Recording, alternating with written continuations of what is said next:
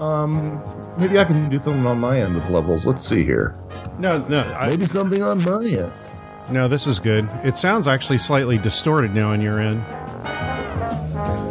Yeah, I'm getting a little bit of that with you too. Oh, really? Oh, okay. Yeah, my input volume's cranked, so who knows? Oh, okay. Well, maybe I you ought will to kill everything. That, turn I down will- your input volume just slightly. No. I don't Okay, know if this is um, coming out distorted on the on the uh, broadcast. Well, well, if it's coming out of my Oh, board that- distorted, is that- then it's com- that's good.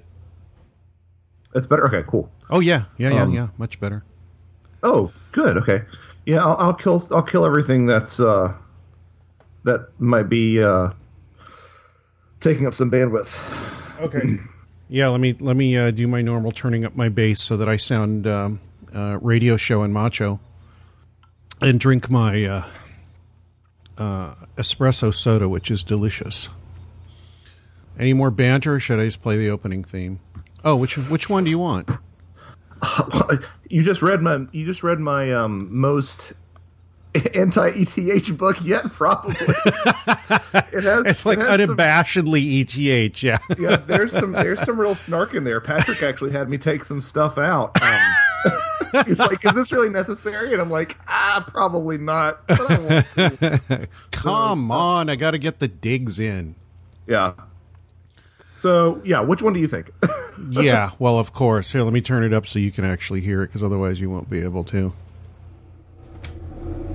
No, the the whole extraterrestrial thing is not uh, not a viable solution to this. we, we need to go f- through a turning point in the study of, of this whole domain away from ideology. We're not here to prove that we're being visited by you know, aliens from this planet or that star. That may very well be true, but we have not done the basic work.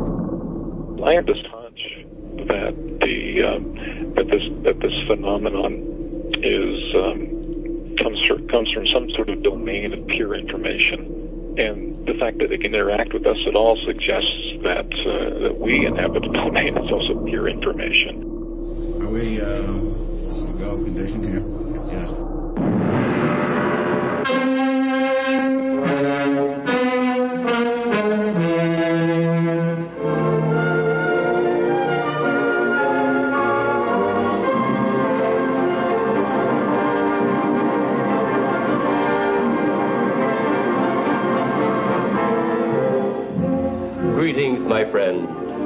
Are all interested in the future, for that is where you and I are going to spend the rest of our lives.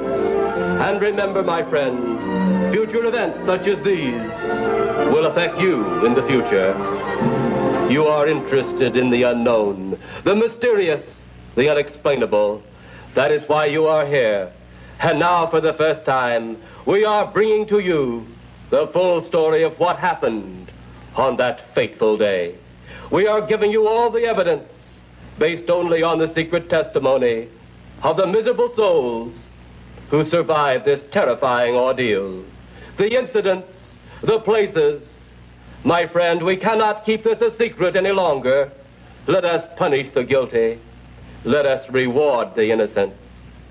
My friend, can your heart stand the shocking facts about Radio Mysterioso.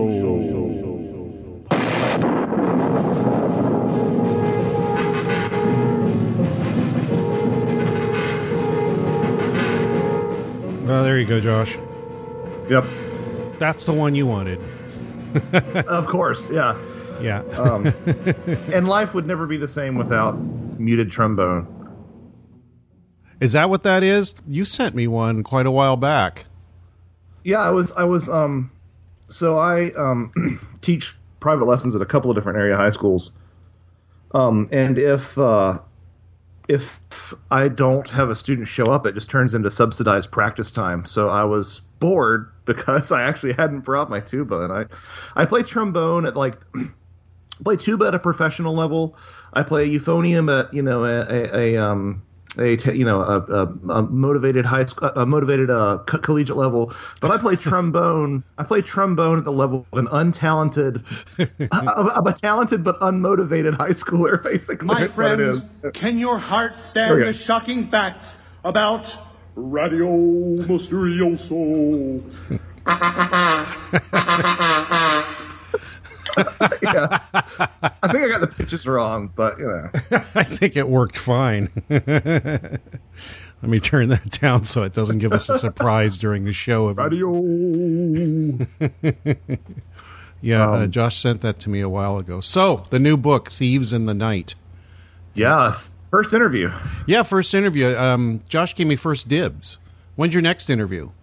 Uh, t- tomorrow morning at 11 a.m. I better post this stuff. yeah, yeah. Um, no, I, I, I, I, I uphold my promise. Um, you know, hopefully this partially makes. Uh, you know, I think anytime in the next 10 years you're going to be able to get me to do anything that you want me to because I'm going to forever have this guilt of falling asleep and not getting to try my birthday cake the last night of Paramania. You know I what? wanna If I can, if I can mine that uh, that guilt for favors, I think I'm going to do it.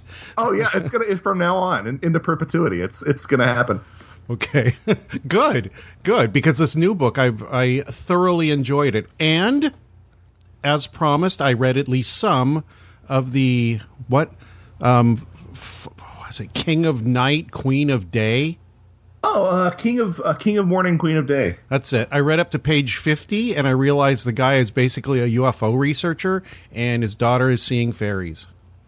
Yeah, it's it's sort of tailor made for me. Um, I just finished a similar one that kind of it's a little bit less a little bit less obvious on the UFO side of things, but I just finished another one that was recommended to me called The Woodwife. And between these two books, it really is some really fantastic representations of fairy lore and fiction. I mean, you can tell that these people have um, both authors, yeah, both authors in this case have, have really done their share of looking into the research and uh, you know the, the the UFO thing in King of Morning, Queen of Day. Even though you'd never guessed it from that horrible cover, Yeah, yeah. it's like, how do you find these these uh, cheap romance novels? yeah, it's awful. My wife gave me so much crap for that for so long. Um, but uh, it it really does sort of double down on the UFO thing, and I mean, basically, what it comes down to is is it's almost a, an entire novel about the co-creation um, idea, which you know I, I think. You know, kudos to you because this idea has been kicked around in fiction for a while, but to really pick up that torch and carry it into some sort of um, at least a thought experiment, but something with some sort of you know scientific scientifically possible um, rigor is is something that uh, I think we will all be very happy to see uh, as as unfold um, in your continuing future. Well, thank you. Yeah, and I, I, I have never said in any way, shape, or form this is an original idea that that I'm working with here. But um, on to uh, Thieves in the Night, which uh, I, I don't have it in front of me. What's the what's the subtitle? A history of child abduction. Oh, I can't remember. A, brief a brief history of supernatural child abductions. That's it. Coming in at 468 pages. yeah, but you know the last hundred pages of it is like what, fifteen hundred footnotes. Oh, I think it's like the last 150 pages. It's um yeah, it's about 1500 footnotes. Um I think it's circa 650 sources and then an index with about 6 I think 6000 entries in the index too. Where the hell Um, do you find the time? I cannot believe the breadth of uh, research that went into the book just by looking at the notes in the bibliography. Um, you know, a lot of a lot of it uh, is because I live a pretty anti-structural life. Um, I do too, uh, but maybe that's bad. Go ahead.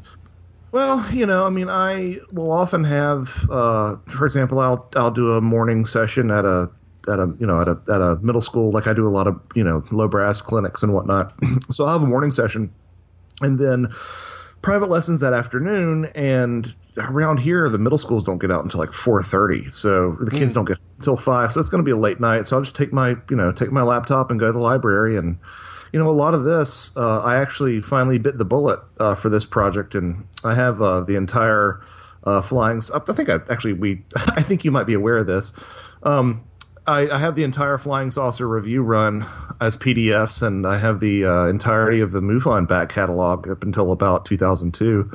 Uh, and so I actually took the time uh, back in February of 2017 to run optical character recognition on all those. Uh, which I mean, which was literally my computer just being on for about two weeks, me uploading PDFs and just running through those. Um, which was a pain at the time, but having that you know accessible to just be able to plug in a keyword and, and find it. Yeah, uh, really sort of 66 or no, I'm sorry. 64 no. 1955 through 2004. Yeah. Yeah. Um, so you're just That's having a that lot of flying saucer reviews.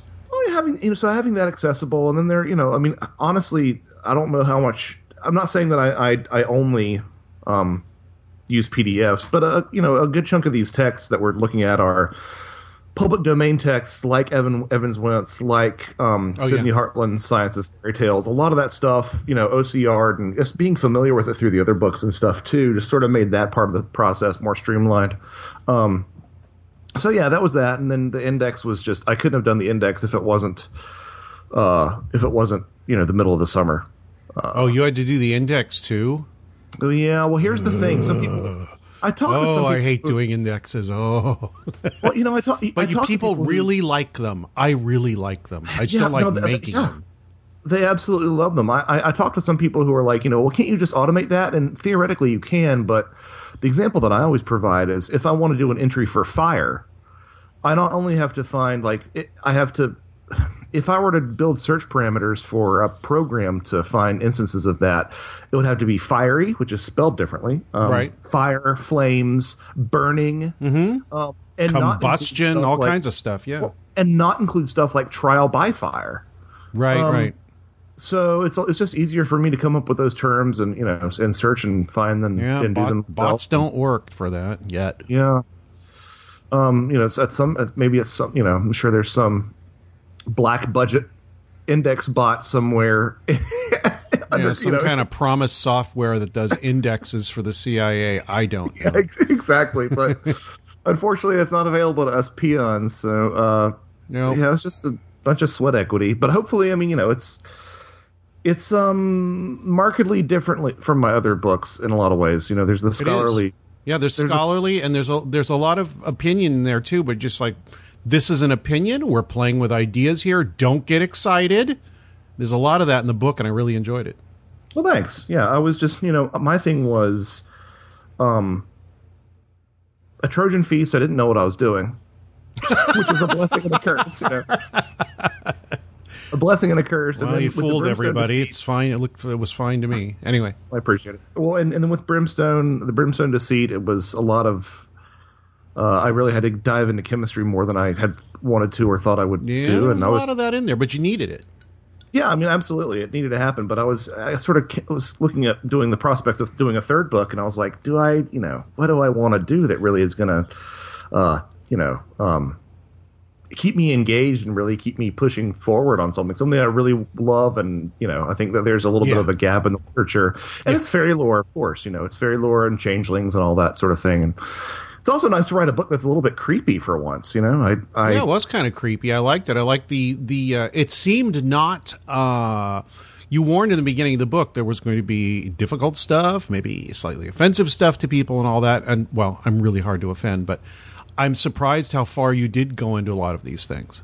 Not you know not into like you know disgusting detail, but just enough to let people know what was going Yeah. on, what was going on um, at these certain times of history, um, what uh, specific acts were probably performed or thought about or whatever, and the, they're all germane to the narrative and what you're talking about there. It's not it's not prurient, of course, but Right. I mean, yeah, yeah. I mean, it's it's it took me some dark places that I didn't really want to go. You know, the one the whenever people I'm talking to people about this, I'm like, yeah, when you find yourself writing about, um, you know, uh, uh, black magicians in Thailand harvesting human fetuses and gold plating, you realize you've made some odd career choices. I mean, Jesus.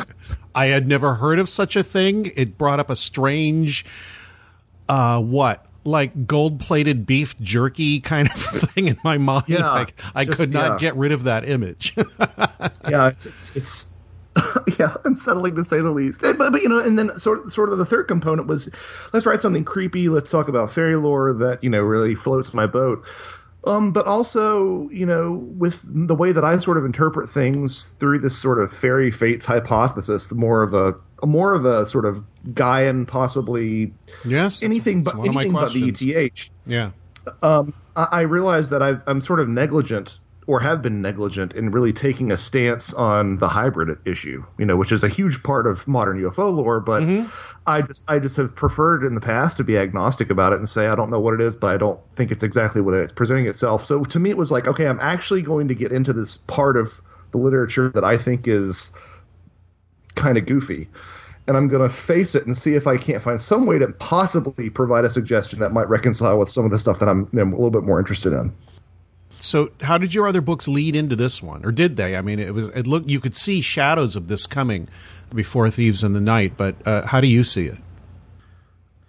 a lot of what I've been doing has really taken a sort of a more 10,000 foot stance or 10,000 foot view of a lot of this stuff because, you know, ever, ever since a Trojan Feast, it, it's it's become more and more clear to me that these things are, are quite connected. And, you know, there was a time when I was flirting with the idea of, you know, is is is the modern, you know, alien abduction, alien contact experience, you know, just highly suggestive of fairy lore and vice versa, or are they the same thing? Um, and that's an idea that I not only wanted to pursue for people because I think, as I kind of mentioned a couple times in this book, people pointed out, but I don't think they reali- they realize the depth of how close these things are related.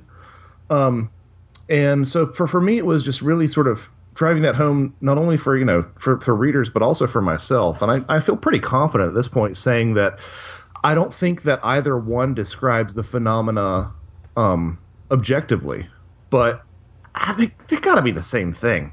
Like it's not. That's that. In the lion's share of, of cases, I think they've got to be the same thing. Not saying that there hasn't been some sort of extraterrestrial visitation, but I think that if you look at, you know, the bulk of contact experiences, there are just too many similarities there. Now, you know, setting aside stuff like, you know, Pascagoula or uh, Cisco Grove, which are the sort of their own things. I'm just talking about Yeah. like the modern, the modern stereotypical experience yes, is yes. a repackaged version of, of, of fairy lore. Are they fairies being perceived as aliens? Maybe. Are they aliens being perceived as fairies? Maybe. I don't. I don't know what they're describing, but it's describing the same thing, hands down. Um, you know, one of the things that really surprised me that I didn't really dig into in the book that much, but I, I really would like to give some more attention to is this idea of um, this idea of uh, implants, because that was another thing that I just didn't really know how to reconcile with this idea that fairy lore was very similar to modern UFO lore, and then I really Right. learned about the fairy blast, which you know, the idea of a blustery day or a blast of wind is this idea that these supernatural forces can ride on winds and actually you know give you a fairy blast, which would actually manifest itself as like a, a tumor or a boil or a cyst. Um, that was suppo- that supposedly had detritus in it, some sort of foreign object. Um, yeah, like found you said, like dirt or clay or sand or yeah, yeah. Um, I found some compelling stuff uh, from Newfoundland, where a lot of the fairy blasts up there were perceived as having strings coming out of them, which sounds a lot like you know Morgellons. Not that Yeah. Morgellons is even a real thing, or that it's definitely tied to alien abduction, but you hear that trotted out a lot. So it's just, I, I feel that even if you take a, you know, a, a niche slice of one meaning either the UFO abduction experience or you know the the, the the fairy faith. If you take a slice of one, it will be mirrored somehow on the other. I think that's I, I personally have, have reached that conclusion uh, Yeah. for a lot of these cases. Well, uh, it was a revelation. I don't know who suggested reading the book in like 1992 or something. Um, Evans Wentz, Fairy Faith in the Celtic Countries, which you rely heavy, heavily upon, but you build, you know, you go like 100 light years beyond it in your sources. But when I read it, the first thing I thought was, what's this abduction thing? What's the UFO abduction thing? It's everything that I can think of, practically, a good chunk of it was in that book, which was written by a guy that walked around what Britain, um, England, Scotland, Wales, and uh, Brittany in what 1911 or something. yeah, I was around that. hmm Yeah, and and just ask people what what is the fairy f- fairy faith? What do you what do you think of the uh, of the good folk? What do you think? You know, and he would just uh, he collected all these ethnographic notes about all this stuff and and just reported it straight out and put I guess a little bit of interpretation on it, but not very much. That to me was fascinating. Yeah, he- actually, uh, you know, sort of the back half of that book, towards towards the very end, there's a little bit more. I haven't read it in years. I, in fact, I don't. I don't even know if I have it anymore. I had the one with the Terence McKenna introduction in it. Oh yeah, see, I haven't read the Terence McKenna introduction, which I'd love to. Um, but you know, uh, Evans Wentz was interesting because he did trot out a couple of non-physicalist possibilities to explain the fairy folk, and it was pretty pretty bold move.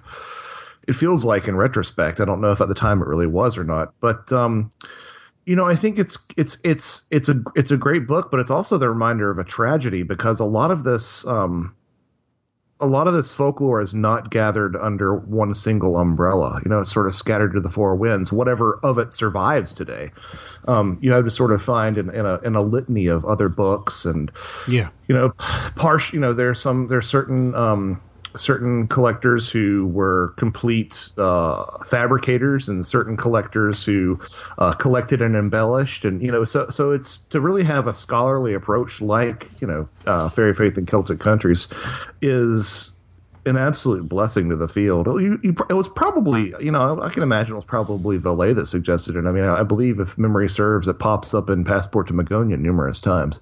Uh, maybe that's that. Maybe that's where I heard about it. Yeah. Yeah. Um, it's the only thing that's like, in a lot of ways, I think that being interested in alien, uh, in uh, fairies is is one of the few things that's more shameful of than being interested in the UFO phenomenon. Because you know, what do people what do people always say? Oh yeah, I believe in UFO. I believe in UFOs and unicorns and leprechauns, and I'm always like, ah, you know, I have to bite my I have to bite my tongue a little bit. I guess so. I don't know if this has happened to you, Josh, but I've gotten to the point where I almost kind of don't care what people say. I mean, it's like if there's a legitimate complaint, or I'm not a complaint, but a legitimate argument. Have you considered this kind of um, discussion?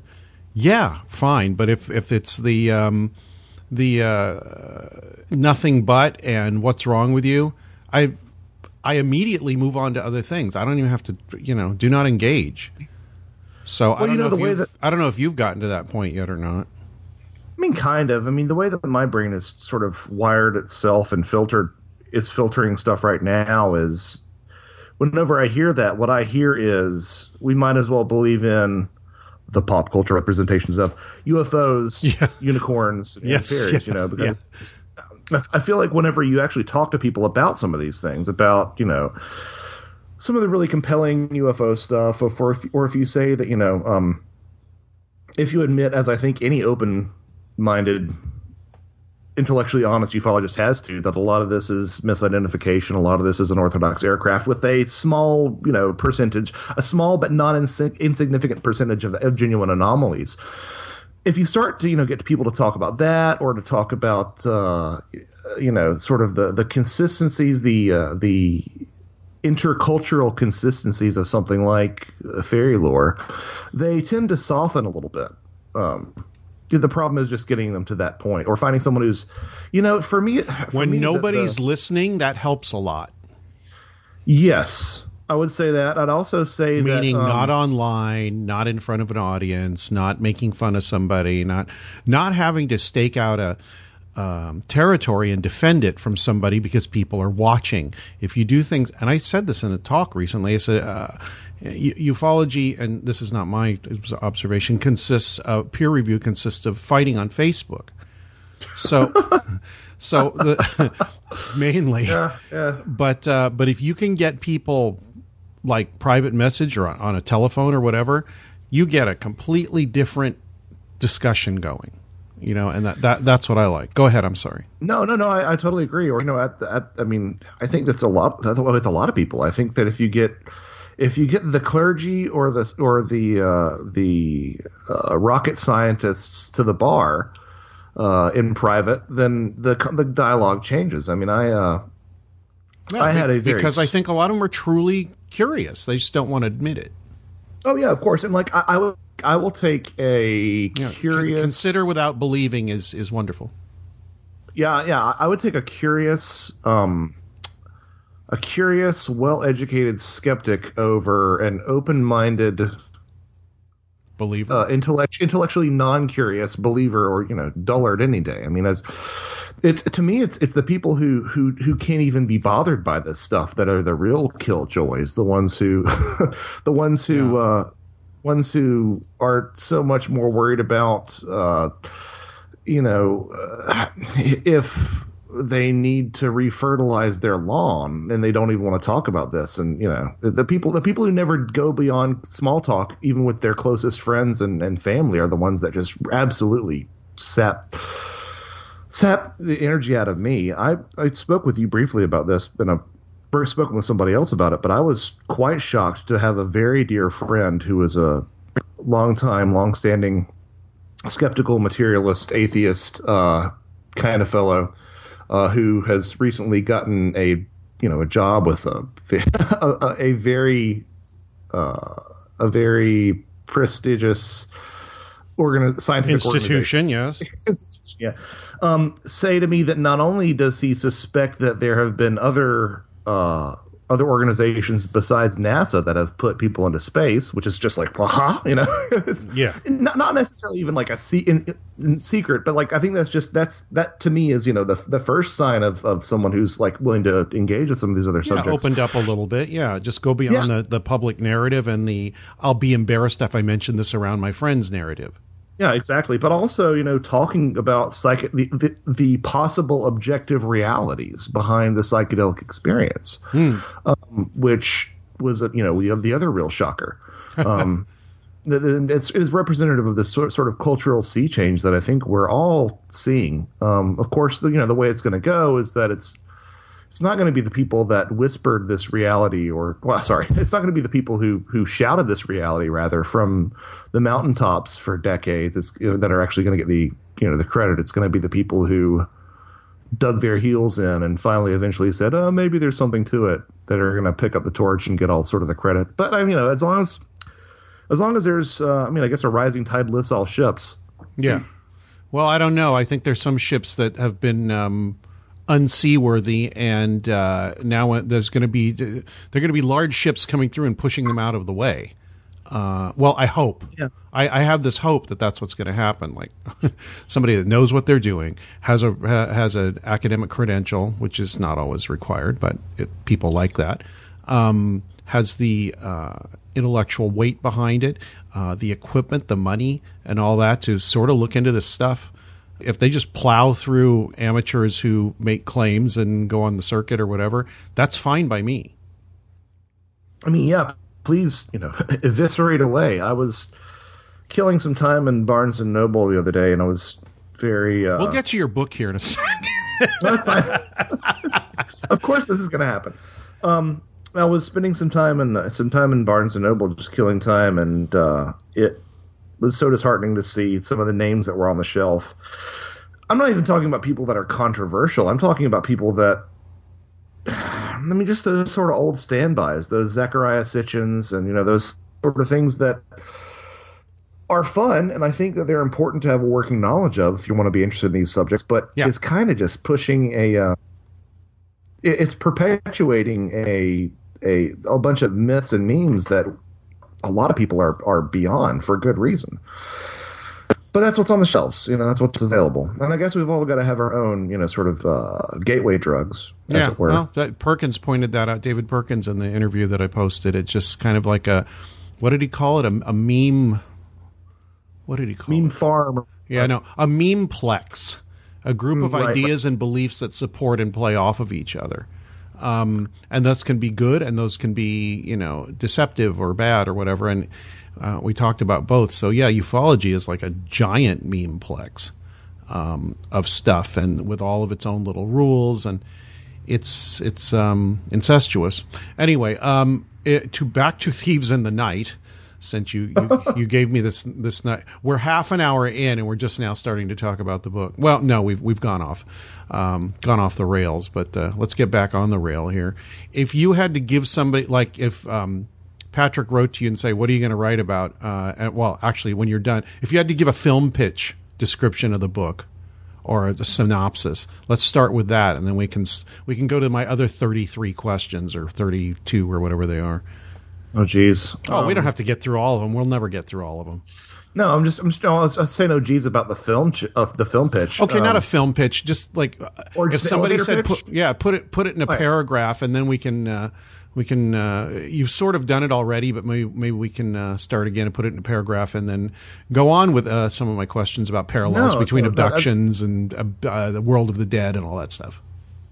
No, that, that, that's good. I, I, I suppose that I would say uh, trying to understand expre- modern expressions of folklore, particularly pertaining to ufology, through the lenses of shared worldwide folklore, um, skepticism, uh, medical advancements, and uh, and well, all of that with an emphasis on um, the fairy folklore of Celtic countries. That's probably the most succinct All right. distillation. Yeah. Yeah, and, uh, and the, uh, less people uh, wonder what's uh, about the uh, cultural. What do you want to call it? Um, centeredness of the of the uh, book. You actually do go through, I think, painstakingly so through uh, other countries' traditions and draw uh, some parallels, which are some are you know so similar it's kind of kind of frightening.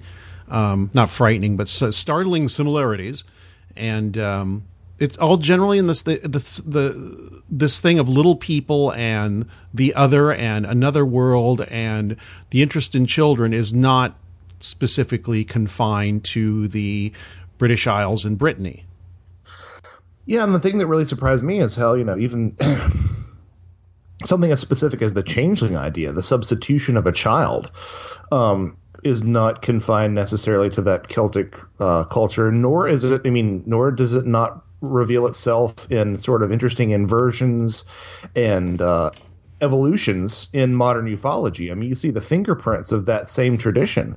Um, and of course, everybody's like, "Oh yeah, I know, I know." Other people have pointed out that alien hybrids look like fairy changelings, but no, I'm talking about some other really weird, weird stuff here and there um, that just shouldn't shouldn't. Uh, if if you look at it through the right lens, uh, it it sort of turns into you know, like I said, inversion or a, a remaking of a lot of these changeling things. Um, yeah, the the the, uh, the the book not only talks about you know this again this Celtic fairy lore, but also goes through a lot of just entities and creatures in other parts of the world that uh, that abduct children. Um, something that Patrick really wanted me to do that I I didn't really look into that closely was uh, you know Thunderbird lore. I had talked a little bit about it in passing, but he really wanted me to do a little bit deeper dive on that. So I provided that, and of course you know.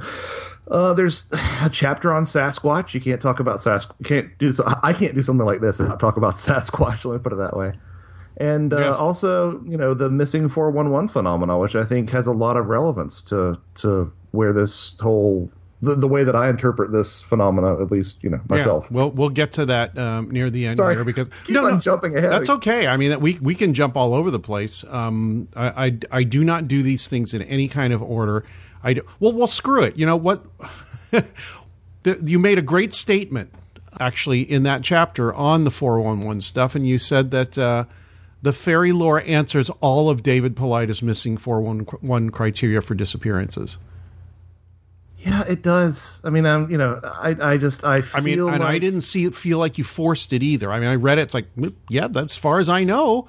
That seems to be what's going on here. You even dealt with the with the, uh, fo- the with the fogs and the inclement weather and all that stuff. Yeah, I mean, it's it's one of those things where I think missing four one one, whatever someone interprets it as, that whole phenomena is. I, I'm saying in the book too. It's like a paranormal Rorschach test. I mean, it's it Yeah. really says more about what you're interested in and the way that you view things. Uh, whenever you sort of posit a, a theory. Now, of course, the irony is that I'm saying.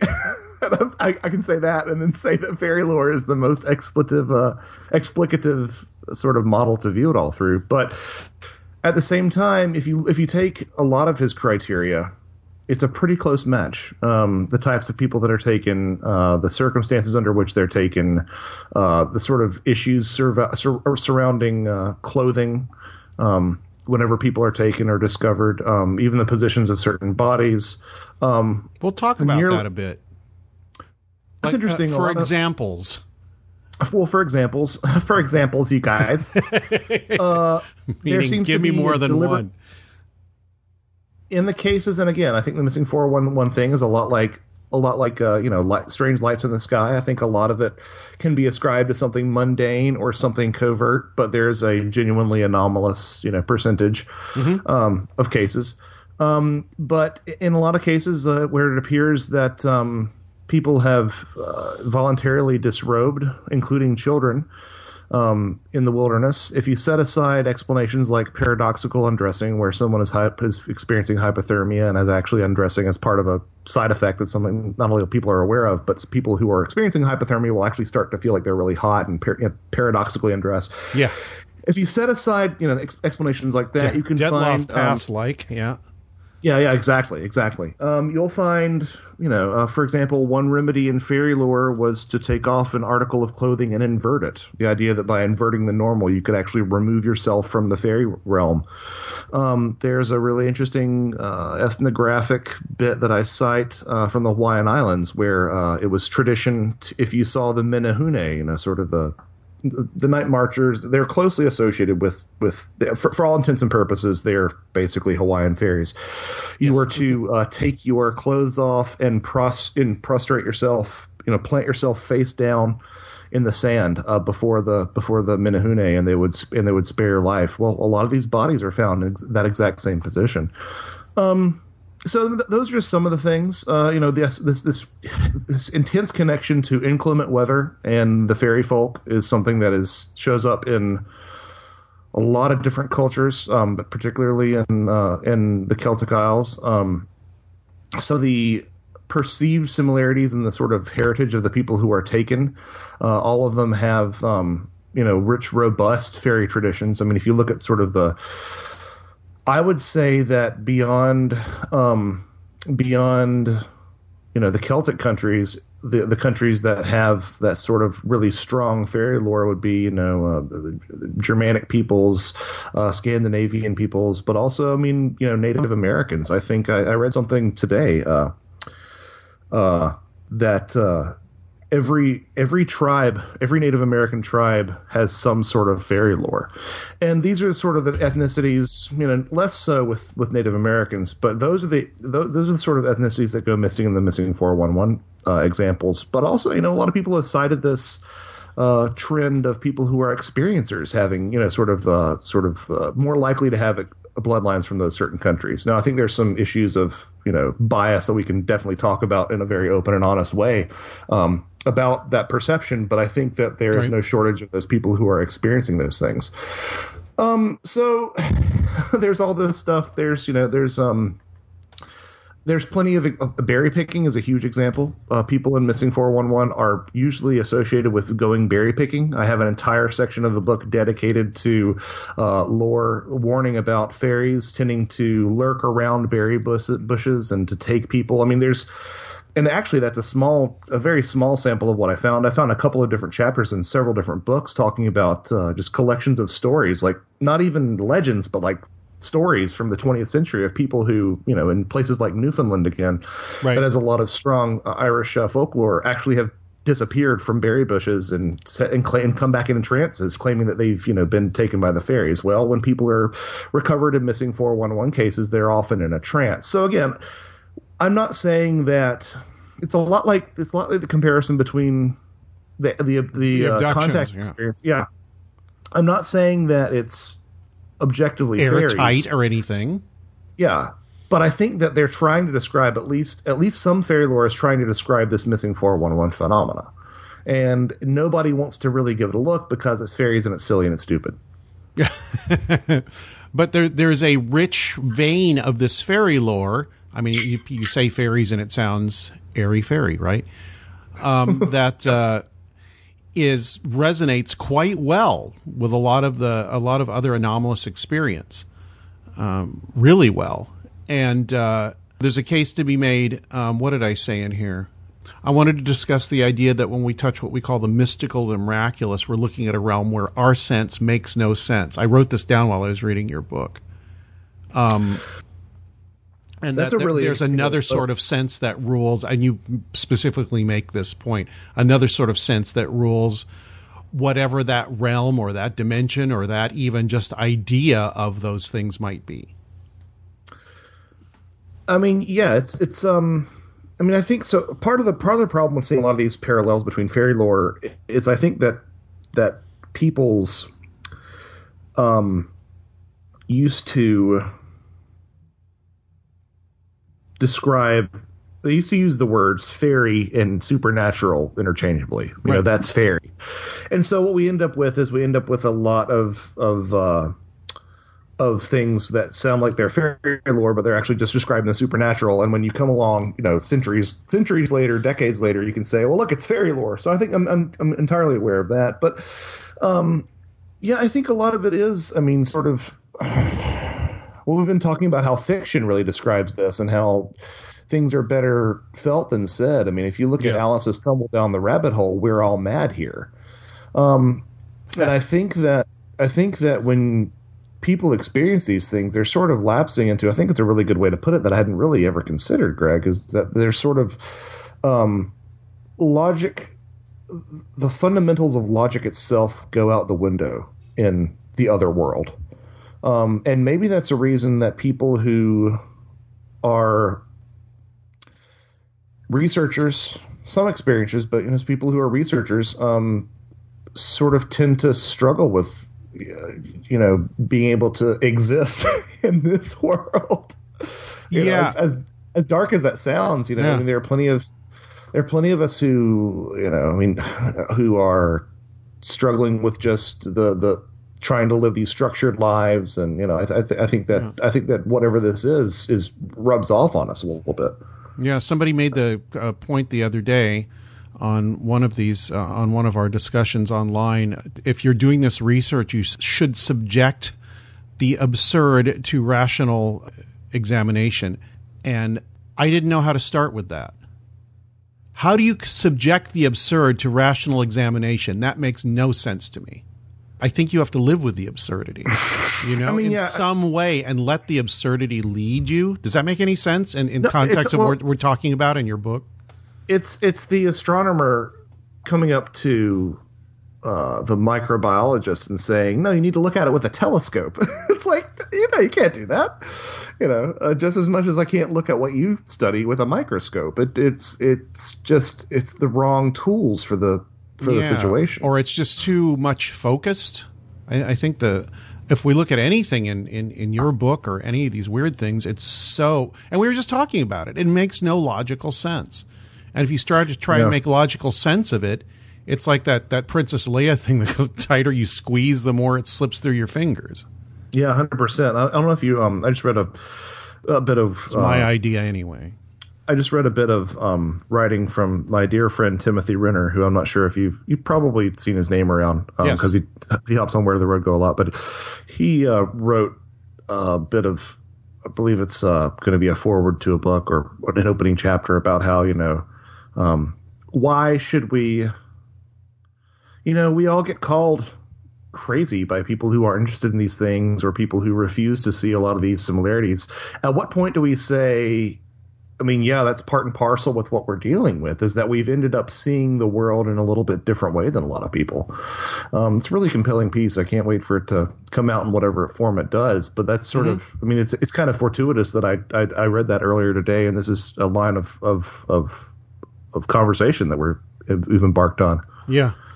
Um, unless you want to continue it, um, there, there's a lot of talk of liminality in there, and that's that's been kind of a theme or a leitmotif or something on this show for a while. Um, so when we talk about the fairy faith and the these encounters people have, how how does liminality enter into it? Because the encounters are liminal, the places they are are liminal, the times, and even sometimes the people are yeah, in- I mean, no, it- that's, are in that's- kind that's of that part of their lives. I mean, it goes back to sort of the George Hansen, um, Jeff Ritzmann kind of thing. No, that's that's a great setup. Uh, I mean, so here's the thing, and, and again, t- t- Tim and I talked about this. Um, Tim Renner and I talked about this again. I, I love the liminal concept, and I think that there is no question a lot of value in it. it gets to the point where you can say that anything is liminal. You know what I mean? if you Like- think, think about it long enough, yeah. Well, I mean, summer summer is the you know summer for, for for for a high school student, summer is a liminal period, or you know more explicitly, between high school and college is a liminal period. Right. But if you take this idea too far, you can say, well, high school is a liminal period between middle school and college. Well, no, that's not.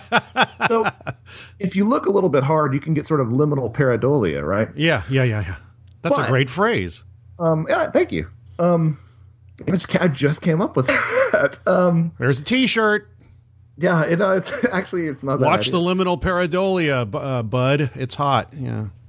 Um, but uh, yeah, so so in terms of the fairy faith, you see this manifested and at uh, being active around um, dawn and dusk, uh, being seen around the edge of the forest, um, trolls hiding under bridges. Um, but you know, with uh, the you know, with a little bit greater degree of pertinence to the, the matter at hand, this idea that um, the liminal realm for the fairy folk is where they can exert the most power. So again, on the edges of towns, on the edges of uh, woodlands, um, or you know, there they can exert the most power over people who are liminal. Which you sort of mentioned this idea that uh, if that, that children were most uh, vulnerable to fairy abduction between birth and their christening is something that you will see time and again with a lot of European cultures. Um, and you know, even in some pagan cultures, you know, the time between birth and naming was sort of similarly functioned similarly as a liminal period um, when when uh, children would be more vulnerable to spirit attack. Uh, so yeah, I mean, it's it it is uh, it's a, it is a pervasive theme um, in a lot of this in a lot of this this literature in general. Do you think it's important in your discussion because it, you bring it up a few times in the text of the book and how it uh, these liminal times are important and that uh, oh what did people do you know what what people like to hear these stories but how did people deal with these liminal times and before children were named and what did they do to keep children from being taken exchanged whatever you want to call it what forms did these uh, these I guess you want to call them superstitions. Seems kind of weird in the there's a there's a siren for you. Seems, Yeah. yeah. Seems kind of weird in the context of trying to be rational or whatever you want to say about this or academic, but um, it'd be interesting to hear what what kind of things were employed and why they thought they were eff- efficacious. There's a word. Yeah, no, that's a that's that's a that's a that's a fifty dollar word there. Yeah. Um, some of the practices to sort of safeguard against fairy abduction make a lot of sense, and some of them make no sense. um, you know, in- We can talk about that too, actually. Oh yeah, I mean because some of them you read, like some of them you'll read and you'll say, okay, well uh, there's associated folklore that helps to make this helps this to make sense. Bread could be used, bread and salt could be used to ward off fairies, especially in like parts of Germany. You'd put breadcrumbs or an amulet in a baby's clothes on the way to baptism because they were actually literally vulnerable on the way to baptism because it's like double secret liminality, right? You're- you're- You're not only in between the time, you're in between from going one place to the other. Yeah. yeah, exactly, exactly. Um, do it at do it at uh, do it at dusk, and you're really screwed. Yeah. but um, and, and the reason for that is because well, you know, salt and bread are are prophylactics against the supernatural have been worldwide because bread is seen to have sort of miraculous, uh, you know, uh, life-giving properties, and salt has preservative properties that make it seem miraculous. Salt Right. wards off decay, so like that sort of stuff makes complete sense. But then you have stuff, you know, there's um, uh, there's one culture I can't remember which felt that literally if you changed arms of children too often, that sort of changing could cause a changeling. You know. Yeah, if you were uh, holding the kid and you switched, I think it was, I think it was uh, Russia, maybe. Yeah, I can't remember. I can't remember where it was. I don't. I, I- I've read it more recently than you, but go ahead. I'm sorry. No, that's okay. um, you know, it's, it's which is kind of kind of odd. Um, you know, the the the habit uh, in parts of the British Isles of carrying around hagstones, which are you know, I'm, I'm sure there's somebody out there that can cite some folklore. I didn't do an incredibly deep dive, but on its on the face of it, you know, that doesn't entirely make sense. The idea that uh, you need to feed a baby newly born uh, soil or like or peat or something I don't know exactly. An example for why that is doesn't really uh, doesn't really spring spring to mind. You know, um, in some places having you know a black cockerel in the house uh, would ward off uh, fairies. Sometimes people might say that's to keep people from uh, keep people from or, we, or to keep the fairies from sneaking in. Like the cockerel would sort of go off. Um, but you know, it's it's interesting. Uh, one of my favorite means of keeping uh, keeping all sorts of worldwide spirits at bay is this idea of getting them to compulsively count, which is one of those oddly specific things that you see everywhere. Yeah. Um, you know, in in France, supposedly unconnected cultures. Yeah. yeah, exactly. In France, if you put out a, some, you know, some peas or some grain by the door, the lutins, the French fairies, would come in and knock it over and be forced to count, uh, you know, over and over again. Um, the number of, of grains. Uh, you know, in a lot of African American cultures in the South, you could leave out a broom or a colander, and you know, uh, an old hag, you know, the sort of the the sleep paralysis entity would be compelled to count the numbers of holes in the calendar or the straws. And like you'll find other cultures, you know, talking about tasking the devil with counting grains of sand or the stars in the sky as part of a part of a bargaining uh, part of a you know part of a way of saying well I'll agree if you can do this and it keeps the devil busy until he forgets about ever having a pact with you. Um you know some stuff that I just learned about recently that didn't quite make it into the book is that there's this form of uh, I believe it's Japanese uh, I believe it's Chinese tattooing or pictography where if you actually you, the actually idea is to make a maze so compelling that uh, a, circuitous maze with no real exit so compelling that a spirit would get sort of trapped in that iconography of the maze and not find its way out. Or the idea that um, if you uh, if you put out a like 11 grains of rice on your doorstep in the bayou. If the loup-garou came to your door, the loup-garou can only count to 10. So it would get to 10, have to start over every time and would never, you know, until the sun came up and then it would have to go back to back to its door. So it's that's one of those things that is just so specific and so odd. It suggests to me that there is um, some sort of objective other that is I mean, honestly, what it suggests to me is that there's some sort of objective spirit realm populated by entities that are obsessed with legality. You know, they're sort of legalistic, um, which you see in fairy tales all the time. You know, you know, you violated this, you violated this uh, part of my pact, or you know, you've got to deal with the devil that you made at the crossroads that have certain conditions that have to be met. That seems like something that uh, is is an objective spiritual human truth uh, that is kind of uh, unnerving because it's so consistent. Yeah, uh, actually, uh, Steph wrote and said um, she actually pointed this out. They're like, you know, there's a there's there there's a logic to the the crazinesses of uh, of a lot of these uh, what beings or or or entities or whatever you want to call them. To the point, and then you pointed out to the point of like this horrible left brained obsession with it where you think that Yeah. something that that liminal and that supernatural would not care about dumb things like that. Now, is there an example? Because you're, I mean, I like I like you know UFO porn as much as the next guy, but yeah, uh, who doesn't? is is there is there anything that springs to mind in in ufology that has that sort of? This isn't a trick question. I'm I'm legitimately asking. Is there any ufological case where that sort of tendency rears its head? I'm sure there's got to be some example somewhere. But I rack my brain. I cannot think of one where somebody was had thwarted uh, any kind of uh, encounter by by presenting the entity or whatever it is with some sort of problem. It's usually as you, and there's a whole nother section of your book. You know, it's usually as as uh, people say it's. Uh, if it's something you don't want to happen, you, you you don't eat the fairy bread or drink anything they give you, or um, uh, in in in Ann Druffel's case when she's talking about the abduction thing, uh, you know, um, well, maybe you could talk about you know, like certain things that would keep um, the the good pe- the good folk from taking you or your children away. Um, were actually research, and this was fascinating to me by, by Ann Druffel for her book "How to Prevent A- Alien Abduction." I think that's what it was called.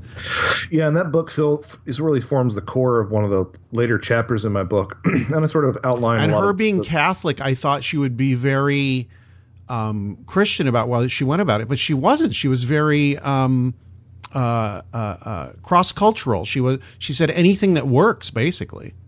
Yeah, I mean, it was it was it was it was really interesting to see a lot of. I mean, some of the things that she suggests you see in fairy lore, um, to the extent that she actually even posits some stuff that haven't shown efficacy in alien abductions, but because of the connection to fairy lore, she suspects they will. Um, she uh, she does does endorse this concept of you know reaching out to a spiritual entity or something, you know, uh, uh, praying or, or calling out the name of, of some sort of uh, religious figure that has special meaning to you. And, you know, it's interesting. She says that it doesn't seem to really that people of different faiths can call upon different uh, different entities, and you know, uh, there are uh, people who uh, people who have said uh, that it only works in an exclusively Christian context. Um, I believe you, you've run into some people who say stuff like that. Yes. Uh, and it's interesting. I, I, they don't the, force the, the, belief on me, so I don't care. I don't happen to Yeah. agree with them. I think that, uh, yeah.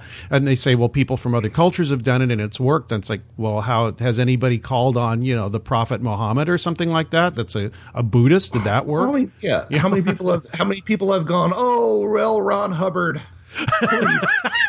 Please, save me from your. Um, but the frustrating thing is that there's just no data on this. You know, I mean, Yeah. honestly, yeah. How do you get data on this stuff?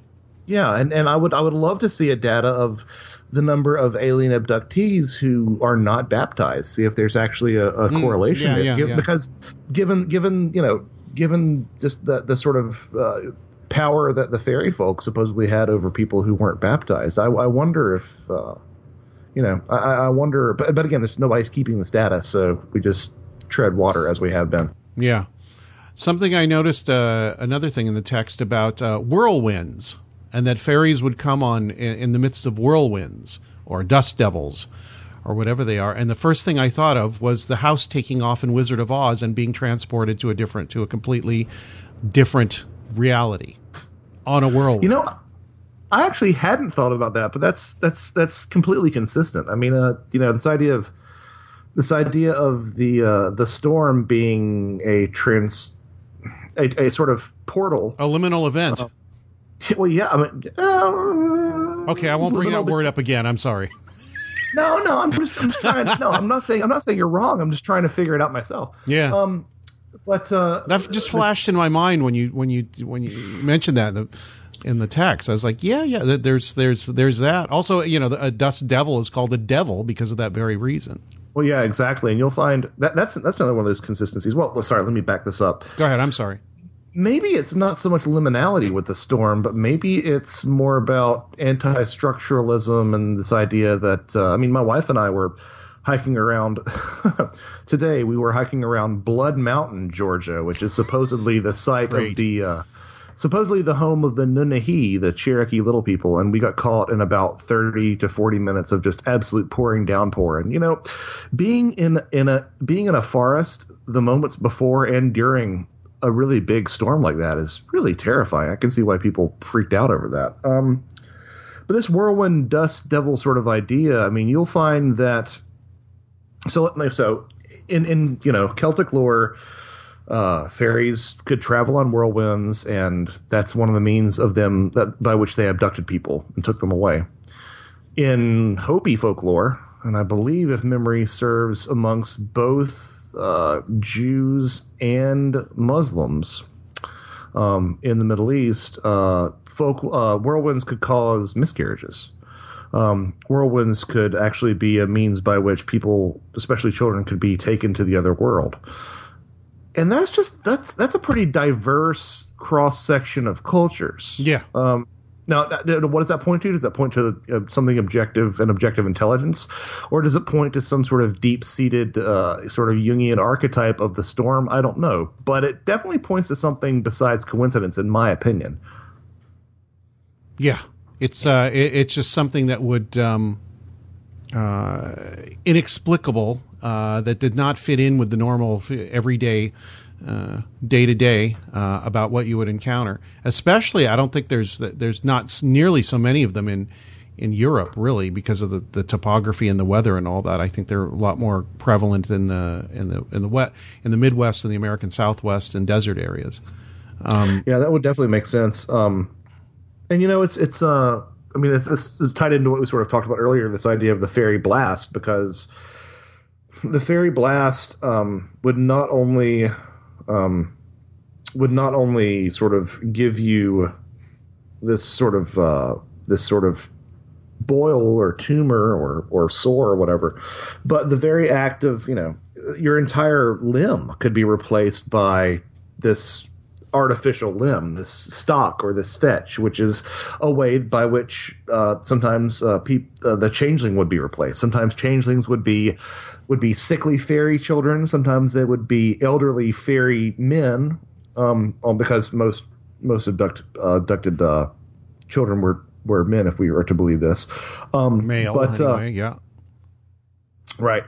Uh, we yeah, I should probably explain the changeling thing here. In, more accurate. minute. Yeah, we probably should a bit. Um, but but some of them were, were stocks or fetches, which meant that either they were sort of an illusion or a doppelganger, or sometimes literally a stock of wood that was beglamored to appear as your child, and over time it would just appear more listless and, and sickly. So Yeah, makes you wonder about the log lady in uh, in Twin Peaks at that point. yeah, I kind of I've kind of wondered if that's not a sort of oblique reference to that. Um, the problem, the only problem is that you don't see the, the of all the sort of explanations for what changelings were, you don't see the stock explanation crop up as much as the others. So this changeling idea is a, uh, a deep-seated idea in a lot of world cultures that a, an entity of the other world um, comes and takes your child because it is more desirable than the children of the other world and leaves behind an undesirable of their world. In some cases, a sickly fairy child or an elderly, uh, basically useless um, fairy or otherworld spirit uh, person. And the reasons for taking them back uh, to their world tend to vary, although there's a strong tendency for um, for them to actually seek out sort of new blood to improve bloodlines in the other world. They actually that they need this infusion of human vigor, as uh, one uh, folklorist called it, to actually keep the uh, survival of their race going. Which anybody who's listening to this, worth their Yes. ufological salt, knows that's a, you know it's a, a exact representation of, of what you see in the UFO phenomena a lot of times in regards to hybrids. Mm-hmm.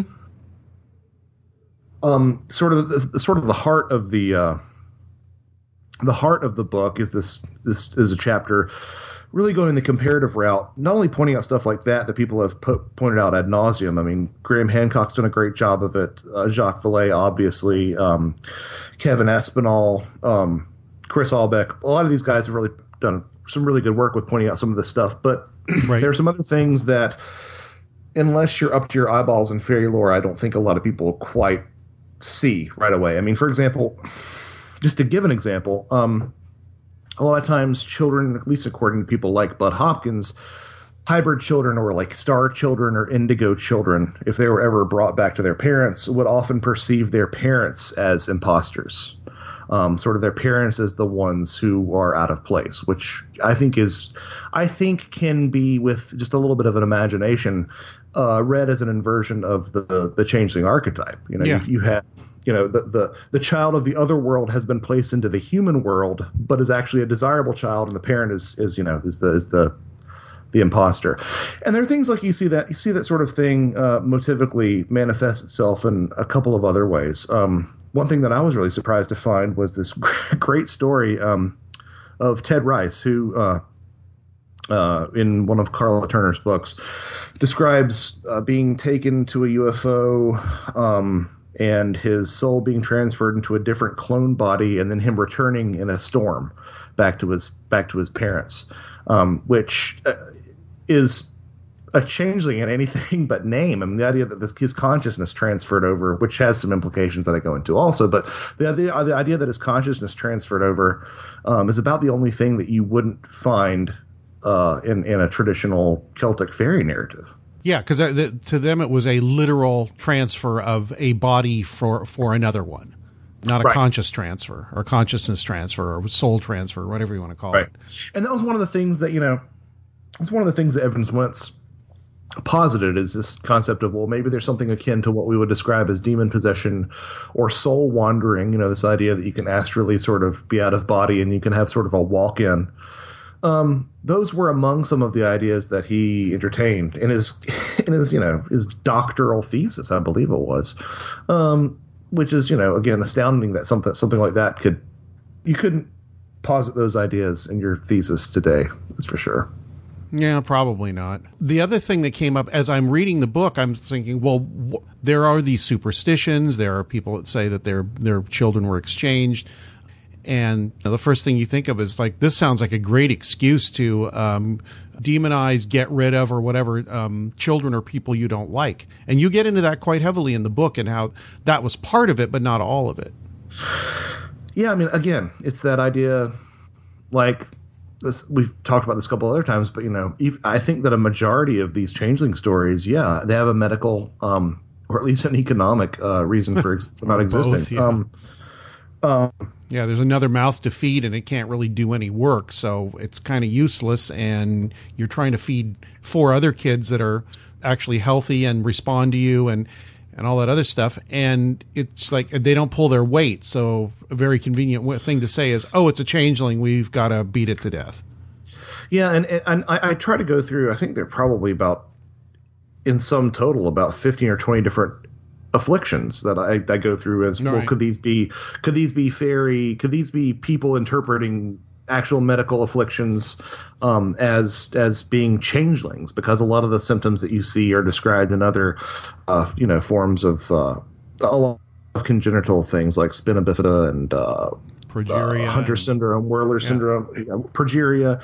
Um, but you know, the the really sobering stat that I always keep on coming back to uh, is a book by uh, Elaine Farrell, who wrote a book called A Most Diabolical Deed, which was all about infanticide um, in uh, the back half of the 19th century in Ireland. Um, so you're dealing with a country. You're dealing with an island, an island the size of Indiana, right? Mm-hmm. And in her survey of a 50 year period, there were 4,645 cases of infanticide, only including children less than three years old. What years That's were these? Stunning. 1850 to 1900. Ugh. That's stunning. Yeah. Is uh, only, only children under three.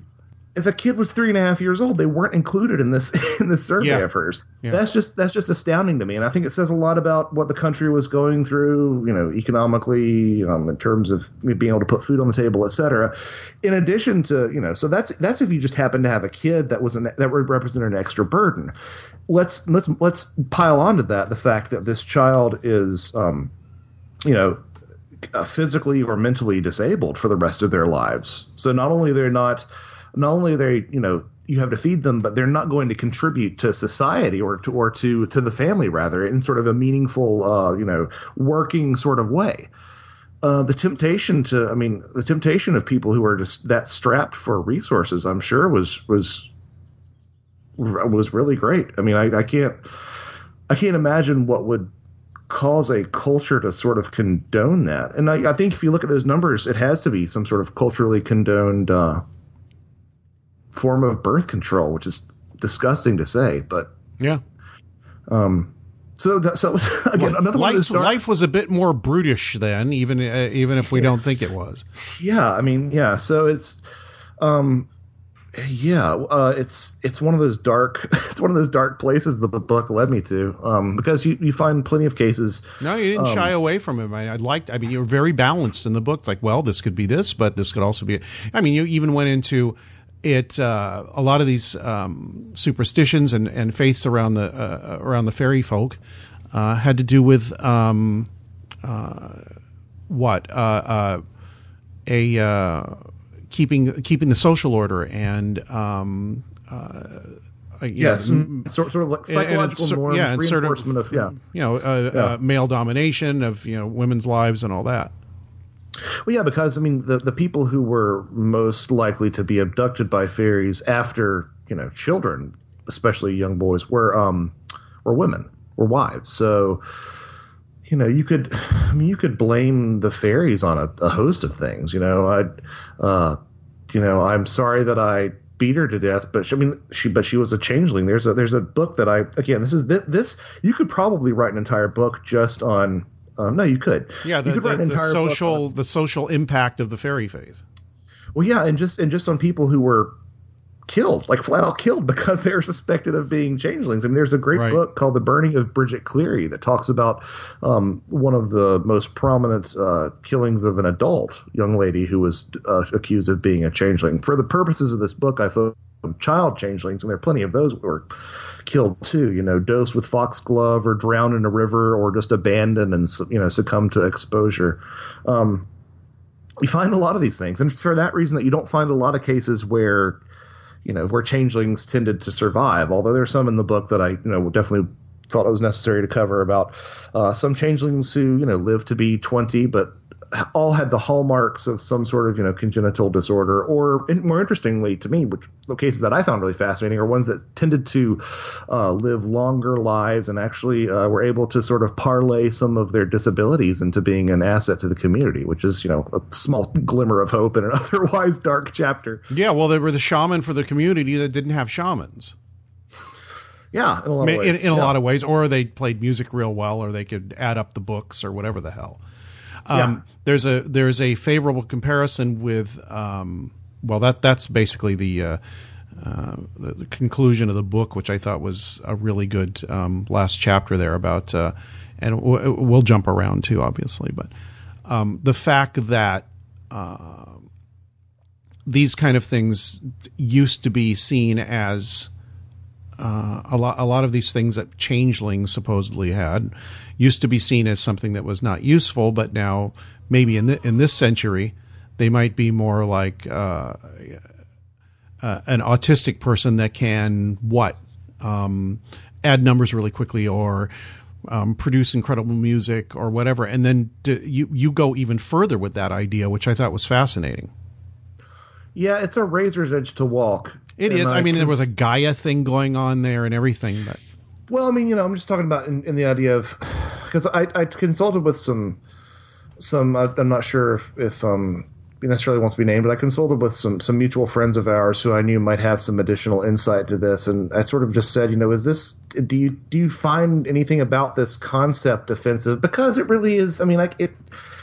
A lot of these people who suffer from a lot of us just either have hereditary issues or just issues of chance that cause us to live lifestyles that are not the same as everybody else's. And this idea that somehow you might serve some sort of higher cosmic purpose because of that, depending on the person, might not be very appetizing. So I tried to make that as I tried to introduce that concept as sensitively as I could. Um, which well, it's, uh, all, it's almost pushing into like some weird area of, and the, the thing, the Indigo Kid thing came up real early in my mind when you were talking about this, but it's almost yeah. pushing into that area, but not like with a precocious kid, but with one that is, um, that you really, uh, that you really have to pay attention to and, and help. And, you know, you basically have to help them their entire lives, but there might be other things, um, going on with them that is hooked into some sort of survival mechanism, maybe. Yeah, and you know, I think that Maybe, maybe you Um, can explain what I just said in the No, midst, no, no. I- midst I of think- your your I think answer. that I, I think that if the data that I have been shown and studied is being represented clearly, um, it seems possible that there might be some compensatory or evolutionarily beneficial um, attributes or abilities that some individuals uh, with disabilities might actually possess. Um, and not just you know sort of this new age idea, but actually like people studying, um, for example, some autistic savants, especially nonverbal autistic savants in Oh, yeah. controlled laboratory settings, exhibiting what could be called telepathy. In addition to people who are you know facilitators mentioning that this is an issue too. Um, this, and this idea isn't strictly a new age one. I mean, you have a lot of people.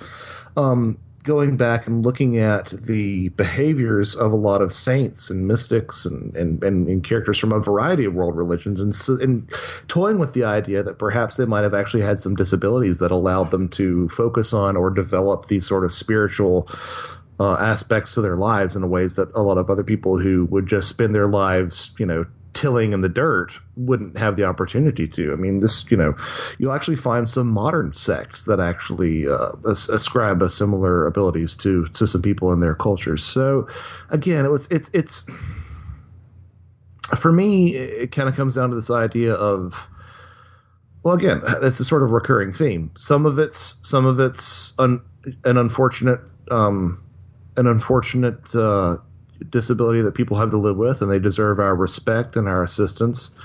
Uh, some of it might be um, some of it might be theophany. It might be perceiving the other, the divine, and gaining some special abilities from that. Some of it might be both. Some of it might be neither. I mean, I think that there's a lot of room for nuance in, in a concept like that. Um, and I, I wonder, you know, if people in the missing 411 scenario going into the wilderness places where people had revelations of the divine historically, and walkabouts, Jesus's 40 days and 40 nights in the desert. I'm wondering if they aren't running into um, the other having a the- theophanic experience, you know, this idea of perceiving the other, and are in some cases walking away from it. Um, in some cases, walking away from it with additional insight or you know additional abilities like a lot of uh, like a lot of abductees have like a lot of the fairy children returned had. Mm-hmm. or some of them for whatever reason their brains aren't wired to process that and they just they kind they of die out. Just or, or they, yeah yeah they, so they, they lose you know they, they, they, they yeah that or they die or you know which is a, a big a big risk and a lot of uh, you know religions of perceiving the face of God. Mm-hmm. And you know, what happens if we extrapolate this idea of the divine reaching out to I say the divine, the other reaching out to young children? Is there a reason why they might do that? And how would a young child's mind uh, perceive that? You know, would it would it bend? Would it break?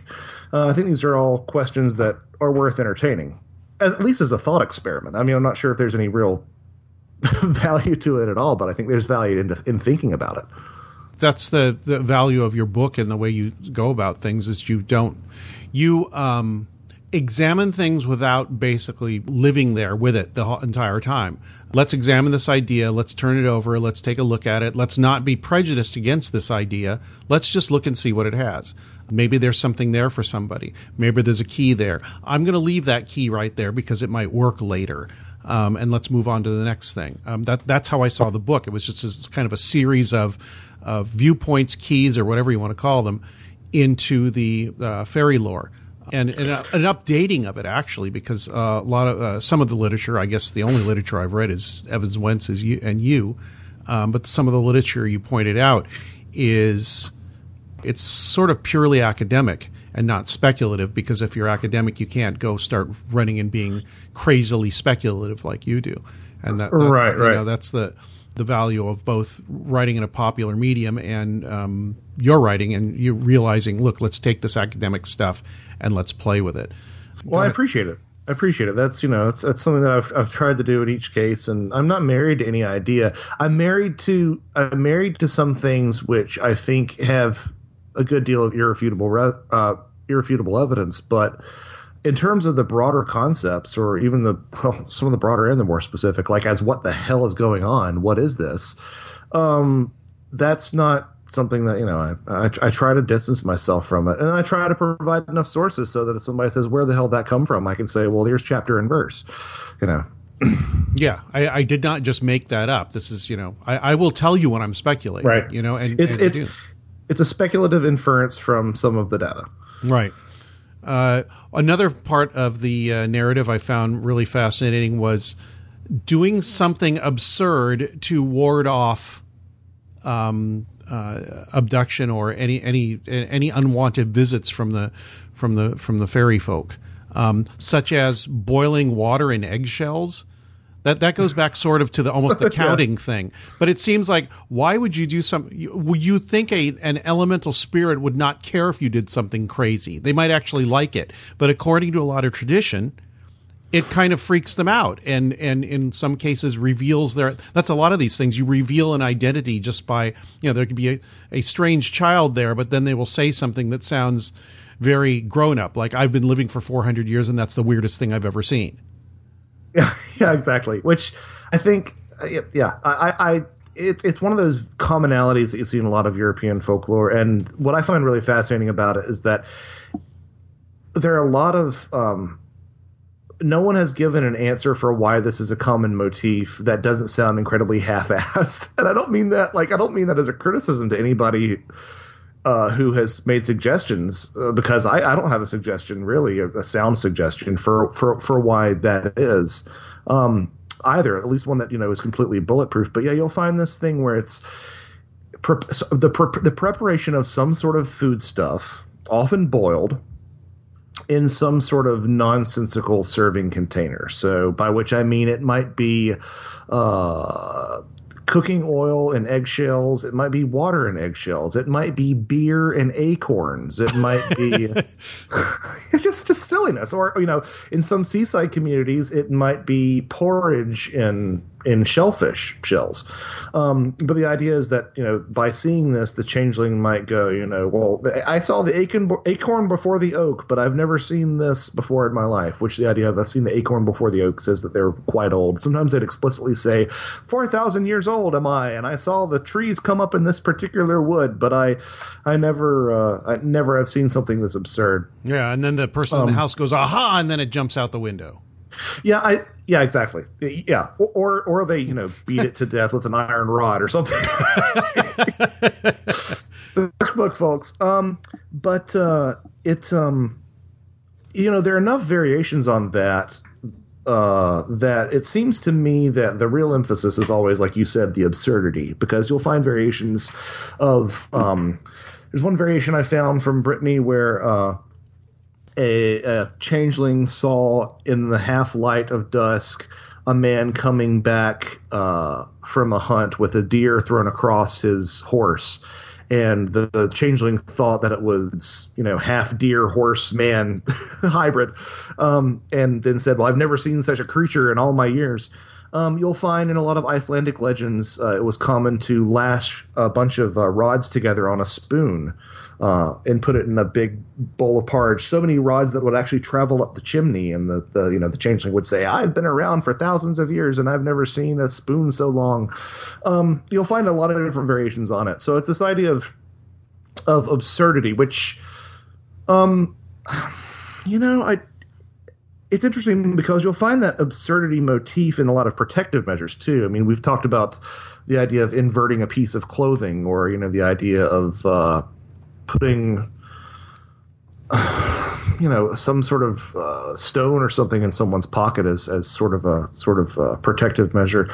So I don't really I don't really know what that means. I don't know what that says. Um, yeah, I, I, I, I don't know what it means, but it's definitely a, a commonality. So the idea is that this was the most prescribed method for determining whether or not you had a changeling. Sometimes the changeling would freak out at being caught and would flee, or sometimes you would have to do something darker, like th- like literally like throw it in a fire, boil it in a cauldron, beat it with iron rods, like really, really dark stuff. It's not not for the faint of heart, that's for sure. Yeah, uh, there's another um, theme in the book is you know changelings. When you discovered you had one there were various methods to get your actual child back. Yeah, sometimes it was, you know, sometimes it was this idea of, of intense physical trauma, which I keep on wanting to say things, but nobody's going to buy the damn book. I keep on saying things, but you'll find you'll find aspects of that. Oh, um, they'll want to read it. I mean, we're only going to talk about probably you know 30 40% of the stuff yeah. in the book. We haven't even gotten through 20% of the stuff in the book at this point. That's true. That's true. Um, you know, I think it's interesting. If you don't want to talk find... about stuff, that's fine. But oh no, no, no. I think this is, I think this is worthwhile mentioning because this is one of those things that people I don't think have really put together about changelings and the UFO phenomena. I think it's interesting that a lot, you know, a lot of these children who are taken by fairies, obviously that has mirror that's mirrored in the contact experience, and a lot of the children who were who were returned from fairyland would have sort of psychic abilities or abilities of telekinesis or would uh, become spiritual people just like you find with a lot of abductees and increased spiritual awareness, people having poltergeist activities in their home, te- you know, telepathy. Um, but the fact that abuse plays into both narratives too. I mean, uh, something that John Mack talked about was the fact that uh, that he was surprised how many abductees experienced abuse. Um, well, obviously, a lot of these changelings, even if they weren't an actual changeling, were abused. Um, similarly, you'll find abuse as a a hallmark of a lot of uh, shamans and a lot of cultures as well. So this to me seems like a really important clue. Um, but you know, some of the some of the means by which you could uh, you could you know obtain your child. One of my favorite stories is a woman who was instructed by. So you, would you would find out you had a changeling. You would visit a fairy wo- woman or a fairy man, a sorcerer, basically, and they would give you certain methods, Instructions. which yeah, instructions. Some of which were goofy, but some of you know, I don't know. I don't know if they worked or not. But one of my favorite ones was a woman was instructed to go and pry open, basically drive a wedge of of steel into this cleft of rock above a certain lock. And once the rock fell away, she found her baby on the knee of a fairy and smacked the fairy three times in the face of the Bible. And she got home, her baby was back. Stuff like that. Most most often most often you would torture or abandon the changeling in the hopes that the fairies would say oh i can't believe they're mistreating one of our own. Let's give their child back so we can retrieve our our own fairy child. Um, but you know some of these could be get quite uh, quite elaborate. I actually uh, i actually do have the book here now and i'll read uh, read a bit of this. Um, Please. uh, it's, it's it's the the saga of Saint Guinefort, which I find uh, I'm probably pronouncing that wrong. Sorry, French listeners. Um, but uh, it's one of these- Winifred.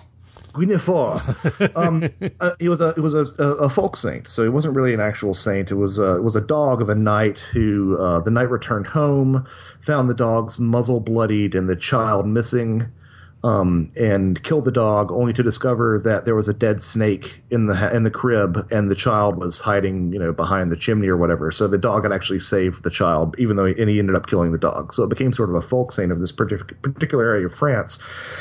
And there was a shrine uh, near the Chalaronne River where uh, it was, according to local tradition, I'm quoting here, the exhaustive process for restoring an exchanged child, so a child taken by the fairies, involved going to the saint's shrine, offering him salt, hanging the child's clothing on nearby bushes, driving a needle into an adjacent tree, which has some parallels with uh, Chinese folklore, where you would draw iron nails into uh, into trees to ward off evil spirits, passing the nude changeling between two trunks, tossing the child nine times between mother and the wise woman, all while beseeching the local fairies to take their child back, laying the changeling at the foot of a tree atop a bedding of straw, waiting for two lit candles in the branches above the child to burn out, and providing it was still alive after such an ordeal, dunking the child nine times in the Chalaronne River. and, then, and then supposedly you'd have your baby back. So that's a pretty good example of some of the. Ro- it's kind of rococo, isn't it? Yes. yeah. It's a little elaborate. Uh, that, that that I think that was the best one in the book. I mean, there were other ones about. Uh, oh God, I can't remember any of them right now. But Oh yeah, there, yeah, there are plenty of them. Just, just really, just goofy things that just don't seem to make much sense. But uh, as a, um, as one uh, folklorist said, uh, I believe it was, I believe it was Sikes, you know, a lot of the importance of a lot of this folklore lies in its absurdity. Because you know, if you find something that is absurd in one culture, but something similarly absurd or described similarly is in another culture, that uh, that's a really important connective tissue that implies some sort of form of, of transmission between the cultures, at the very least, if not some sort of objective reality. I wanted to make it absolutely clear how you discuss the parallels between the abduction stuff and the fairy faith and what happened. Because we sort of touched on it at the beginning but I wanted to make sure that people realize look there are a lot of parallels. We don't know what the precipitating force is but it looks very much the same. And to jump to the conclusion that there's aliens coming from other planets doing this i think is is possible as you say in the book but also premature and also maybe not intellectually honest when you really realize what's uh, what a lot of the parallels are. I think that if you are going to accept the ETH, which is fine, I mean, I think that if you're going to accept the ETH, it, it is a viable theory that is still on the table. That that's Yes. something I, I try to get through to people when they say you're all anti-ETH and you think there's no aliens. Like, "No- no I don't. I just think it's one one idea if you're going to accept that, you have to be honest and account for a lot of this fairy lore. You can't just say it's goofy ramblings of, of children because there, there's there's too much too much connectivity there. So I think you have to. I mean, when people want to write this stuff off, or say that there aren't connections. I mean, I think that uh, I think that you know there was there's there's a regular Fortean Times uh, reviewer and someone whose literature I have loved for a long time who claimed that uh, the pretty much the extent of, of comparisons between UFO lore and uh, fairy lore pretty much began and ended at what Jacques Vallée pointed out in Passport to Magonia. Love that book. That book, I would not, I would not be here without that book. That book is a very important book. That is not the sum total of these similarities. Sorry. No, Not- no, more have come. Yeah, more have come up. More have come to light as you and other people have looked at the literature and gone back and seen what people have been saying for hundreds and hundreds and hundreds of years. So yeah, that, that's my, that's my only thing is when people are dismissive of this other stuff.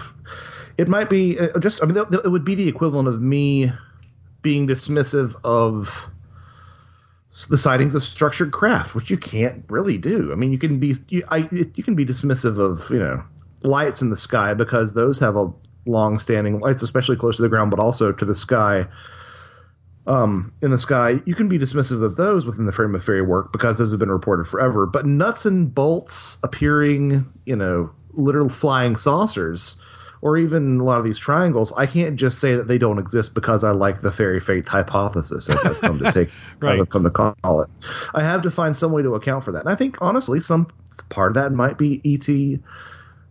I think a lot of that personally is, you know, unorthodox aircraft, but a lot of it might be ET, and a lot of it might be, you know, I think your very explicative uh, co-creation uh, idea. Uh, so I, I, th- I think, but, but but again, my problem is whenever people just, yeah, Yeah, whenever exactly. people just r- r- write off the other stuff that doesn't fit their paradigm, it's just intellectually dishonest to me. Yeah, I mean, there's there's uh, i- I said as I've said before, um, talking about this. If you've got an idea about what any of this stuff is, anything really, um, Bigfoot ghosts, maybe not so much ghosts, but still, yeah, ghosts, UFOs. If you've got a specific idea about what it is, and this is the answer to it all. There are plenty of very smart people to tell you very quickly um, how many places that theory falls down Yeah. And yeah, no, and they're course. and they're and they're they're not full of crap and they're not trying to they have legitimate um, concerns and and issues and uh, you have to take this in, into account. I, I think um, uh, Thieves in the Night really does take a lot of the stuff into account by saying, look, it could be this or this or this or this. We do not know, but um, I think the, the other part of it, which I liked and I thought was honest, was um, you said something that I kind of say at the beginning of talks now, so people don't jump down my throat about thinking I'm a skeptical person or whatever. Is that I think there really is something going on. People are reporting things that are going on, and I've got a really sneaking suspicion that has to do with some external intelligence that's not human. You know, Yeah, I, I I think you, I think you agree with me on that, and and you actually state that in the book, I believe. I probably do. I steal all my good ideas from people like you. Oh no, no, th- this is not my idea. I mean, th- these are these are th- none of these ideas are are, are original. Nothing that we talk Oh, about. I- I- you know, you can't just go out and say no. This is what you know. Uh, um, I guess Right. David Paulides like and say that this is this is my idea. The one thing about Paulides actually is he never really makes a guess about what's going on. He just tells you what happens. He just Which reports on it, and he, he stays away from any what uh, uh, uh, theorizing about it, um, which It's is what, admirable. you know all Yeah, all we do. yeah, it, it's it's admirable in its own sort of way. I think that you know if I wanted if I wanted to be cynical, I would say that it allows him to take this endeavor in any direction that he wants to. But I'm going to give him the benefit of the doubt and actually assume it's coming from a from a from a positive place. But uh, I think that I personally would not be able to have compiled that much data and not suggested something uh, at some point. Um, because I mean that's pretty obvious that I mean I don't want to get I don't want to get off on a David Paulides tangent, but no, pretty no, we'll obvious that he we'll, we will continue. Go ahead with with the uh, with the with the uh, with, with the comparisons with uh, abductions, but please finish the thought. It's pretty obvious that he was he started this off looking at Bigfoot because that was sort of his jam for so long, um, and now he's moved beyond that, uh, as I think might be a good idea. Um, uh, as much as I do love big old sass, I, I think that that can't, uh, you know, as I say in the book, I don't think that it, you know how does how is Sasquatch controlling weather unless it is deciding to if if Sasquatch is flesh and blood, how is Sasquatch controlling weather unless it for some reason decides to take people right before it starts raining or something, some something sort of Yeah. some sort of a intuitive reaction biologically based. Um, but you know, I think that I think that at the same time, while I admire that, I feel like you could say here are eight possibilities that I'm entertaining. You know, including including if you want to be honest with yourself, among these eight possibilities, um, the uh, the idea that I might be cherry picking, or I might have you know missing person pareidolia, as it were. Yeah. After I got through the Bigfoot chapter, I came up with a question, very short. How is Bigfoot like a fairy? Yeah, and this is this is the thing that I'm afraid of is because people are going to say he's he's forcing one into the other. But I think that if you no, you're you're making favorable comparisons that seem to make sense to you. well, since you asked, um, yes, I'm asking. How is Bigfoot like a fairy?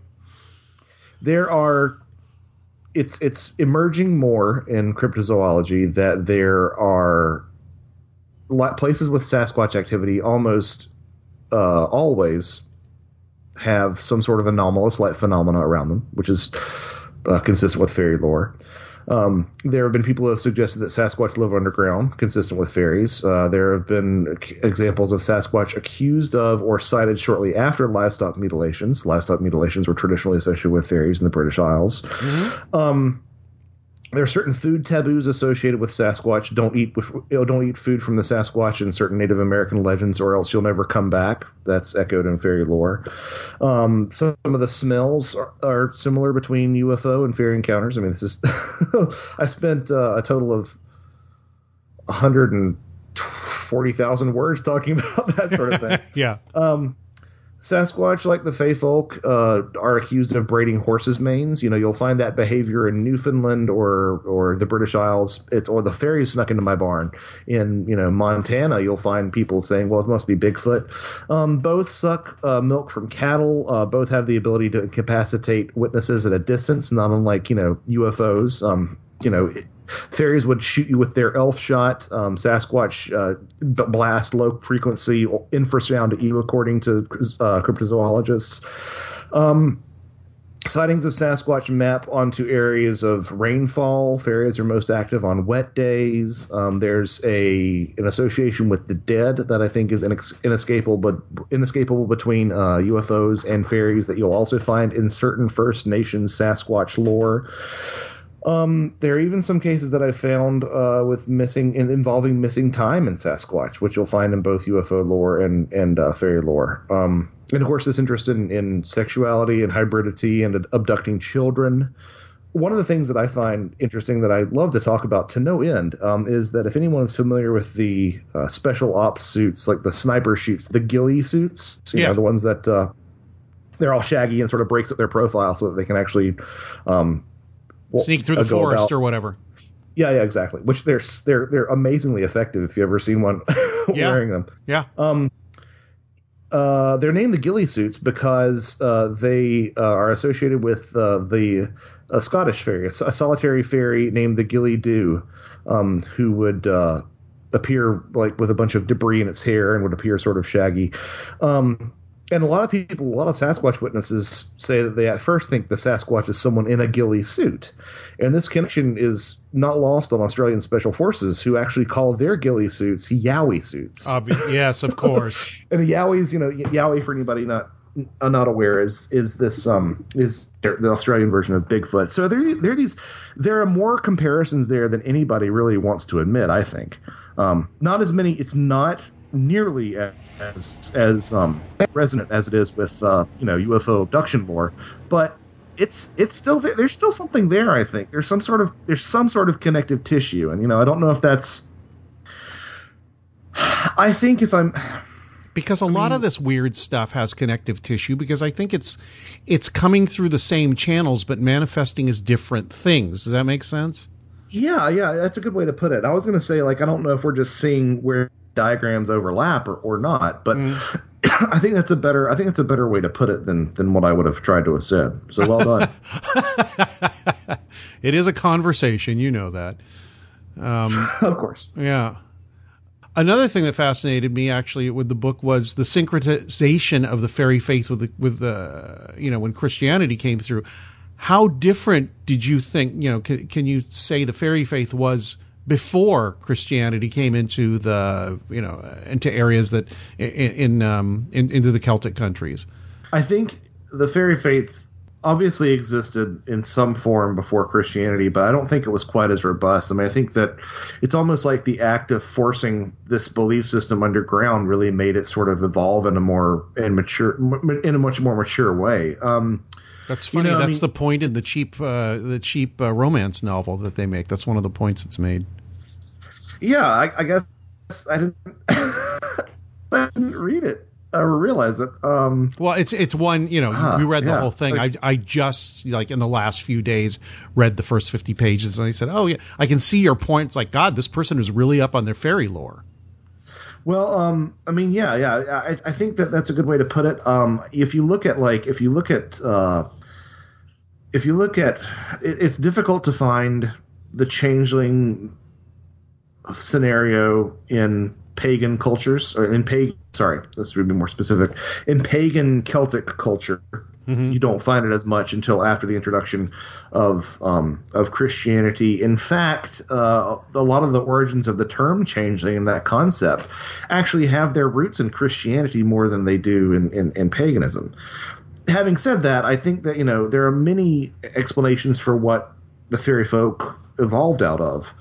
Um, not the least of which is you know this idea of uh, gene of specific area specific genius loci in the singular um, that were basically functioning as sort of pagan gods, but in terms of pagan gods of this particular spring or of this particular forest or even in this particular tree, um, have these spirits attached to it. So this is animistic concept that, you know, when when uh, Christianity came around and started doing its thing, there was an effort to you know not only syn- syncretize this stuff, but to also uh, try to explain it, and in some examples demonize it. So you have some people explaining you know this idea that the uh, fairies were the angels that were too good for heaven and too bad. Sorry, too bad for heaven and too good for hell um, that we sort of got left behind after the battle between uh, you know Satan's battle against heaven. You'll find people saying that. Oh my God, they're liminal.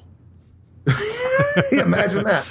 You'll, that's a good point. I hadn't thought of that. Um, you'll you'll have you'll have uh, and ex, you know you'll have some people say that it doesn't have anything to do with the quality of their character. It's just that they were not uh, they were still bat duking it out when the doors to both heaven and hell, uh, you know, slam shut. Yeah. um, but again, folded within all this is this idea that was sort of the talk of my um, my Paramania presentation, which is this the fact that um, the fact that there's a strong component of the dead to this. Um, ah, that was one of my questions. Which yeah. makes me yeah, it makes me wonder if it's not um, if we're not seeing just a big old ghost story and all this paranormal stuff. I mean, I think that we don't necessarily have to go down this route right now, but I think there is some compelling evidence um, that suggests that uh, the near-death experience and the contact experience are sort of uh, part and parcel, part and parcel of the same thing. There are plenty of connections um, that you'll find between sort of the UFO contact experience and the dead. And similarly, you know, people will have seen in Celtic lore have seen entire villages uh, hanging out, hanging out, entire villages um, existing within these fairy forts, and this idea that you know, there's there's one very famous um, very famous poem that uh, posits that when you die, there are you know three roads: one to heaven, one to hell, and one to fairyland. Um, not to explicitly draw like a uh, uh, a uh, a purgatory uh, comparison, right? Um, but you know that that idea that it's it's it's one of it's it's a place where you can go after you're dead, and and you'll find that. Um, well, here's perfectly good example.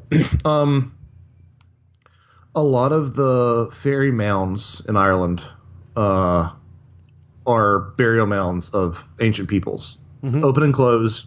End of story. End of story. Um, a lot of cairns that are associated as being fairy cairns are the resting places of ancient peoples. End of story. A lot of almost, well, basically every fairy fort is an ancient, you know, um, Burial area. an ancient ring fort. Yeah, it was used by ancient people. Oh, oh yeah, yeah. So I mean, one line of one line of um, of thought would tell you that well, after those human beings died, then the fairies sort of moved into these areas. But another line of thought, which I think is a little bit more logical, is that the human beings, but you know, these these these builders of these sites became fairies.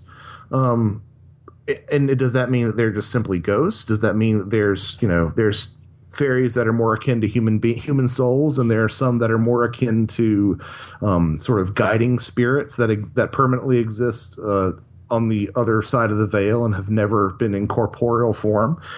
I think these are questions that really have to be asked because the blur- the line blurs between fairies and, and, and, and death all the time. I mean, to the extent that sometimes a child who died would be just referred to as being away with the fairies. Right. Um, yeah, so I, I, I think that's. sometimes I wonder because I, honestly, like I've had enough ex- things happen that I'm, I've ghosts are sort of something that I accept, and I think that for the most part, uh, they're probably one of the more accepted aspects of the the paranormal, the supernatural. Um, and for that reason, they have tended to excite me less. But it'll be a, a distinct irony if basically everything that we're dealing with, this um, you know, the spiritual ecosystem that we interface with when we do ritual magic, this thing that appears to be the alien other when we're abducted, this thing that we experience when we're on the verge of death, little people and little souls that tend to intermingle with uh, the deceased. And even, you know, Bigfoot, who looks remarkably like uh, an ancient species of, of, of simian.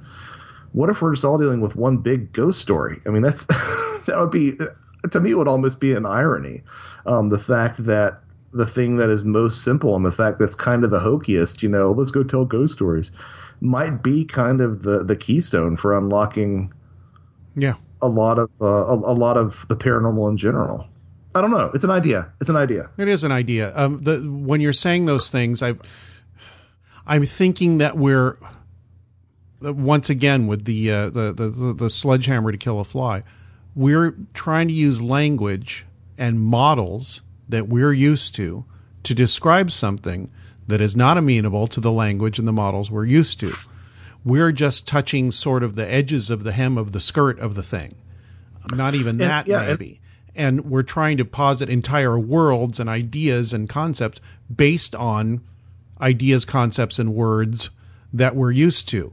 And I don't, I don't think you can do that. I don't think you can do it in words. It's a, you either have to experience it, communicate it through some sort of art or something like that, or music or poetry. And even then, you're not getting at it, but you're Yeah, getting at it a little and- bit better. So we can we can put all these analytical tools on it, but we're still just kind of like running around the edges of it. Well, yeah, and, and our understanding of time is Right.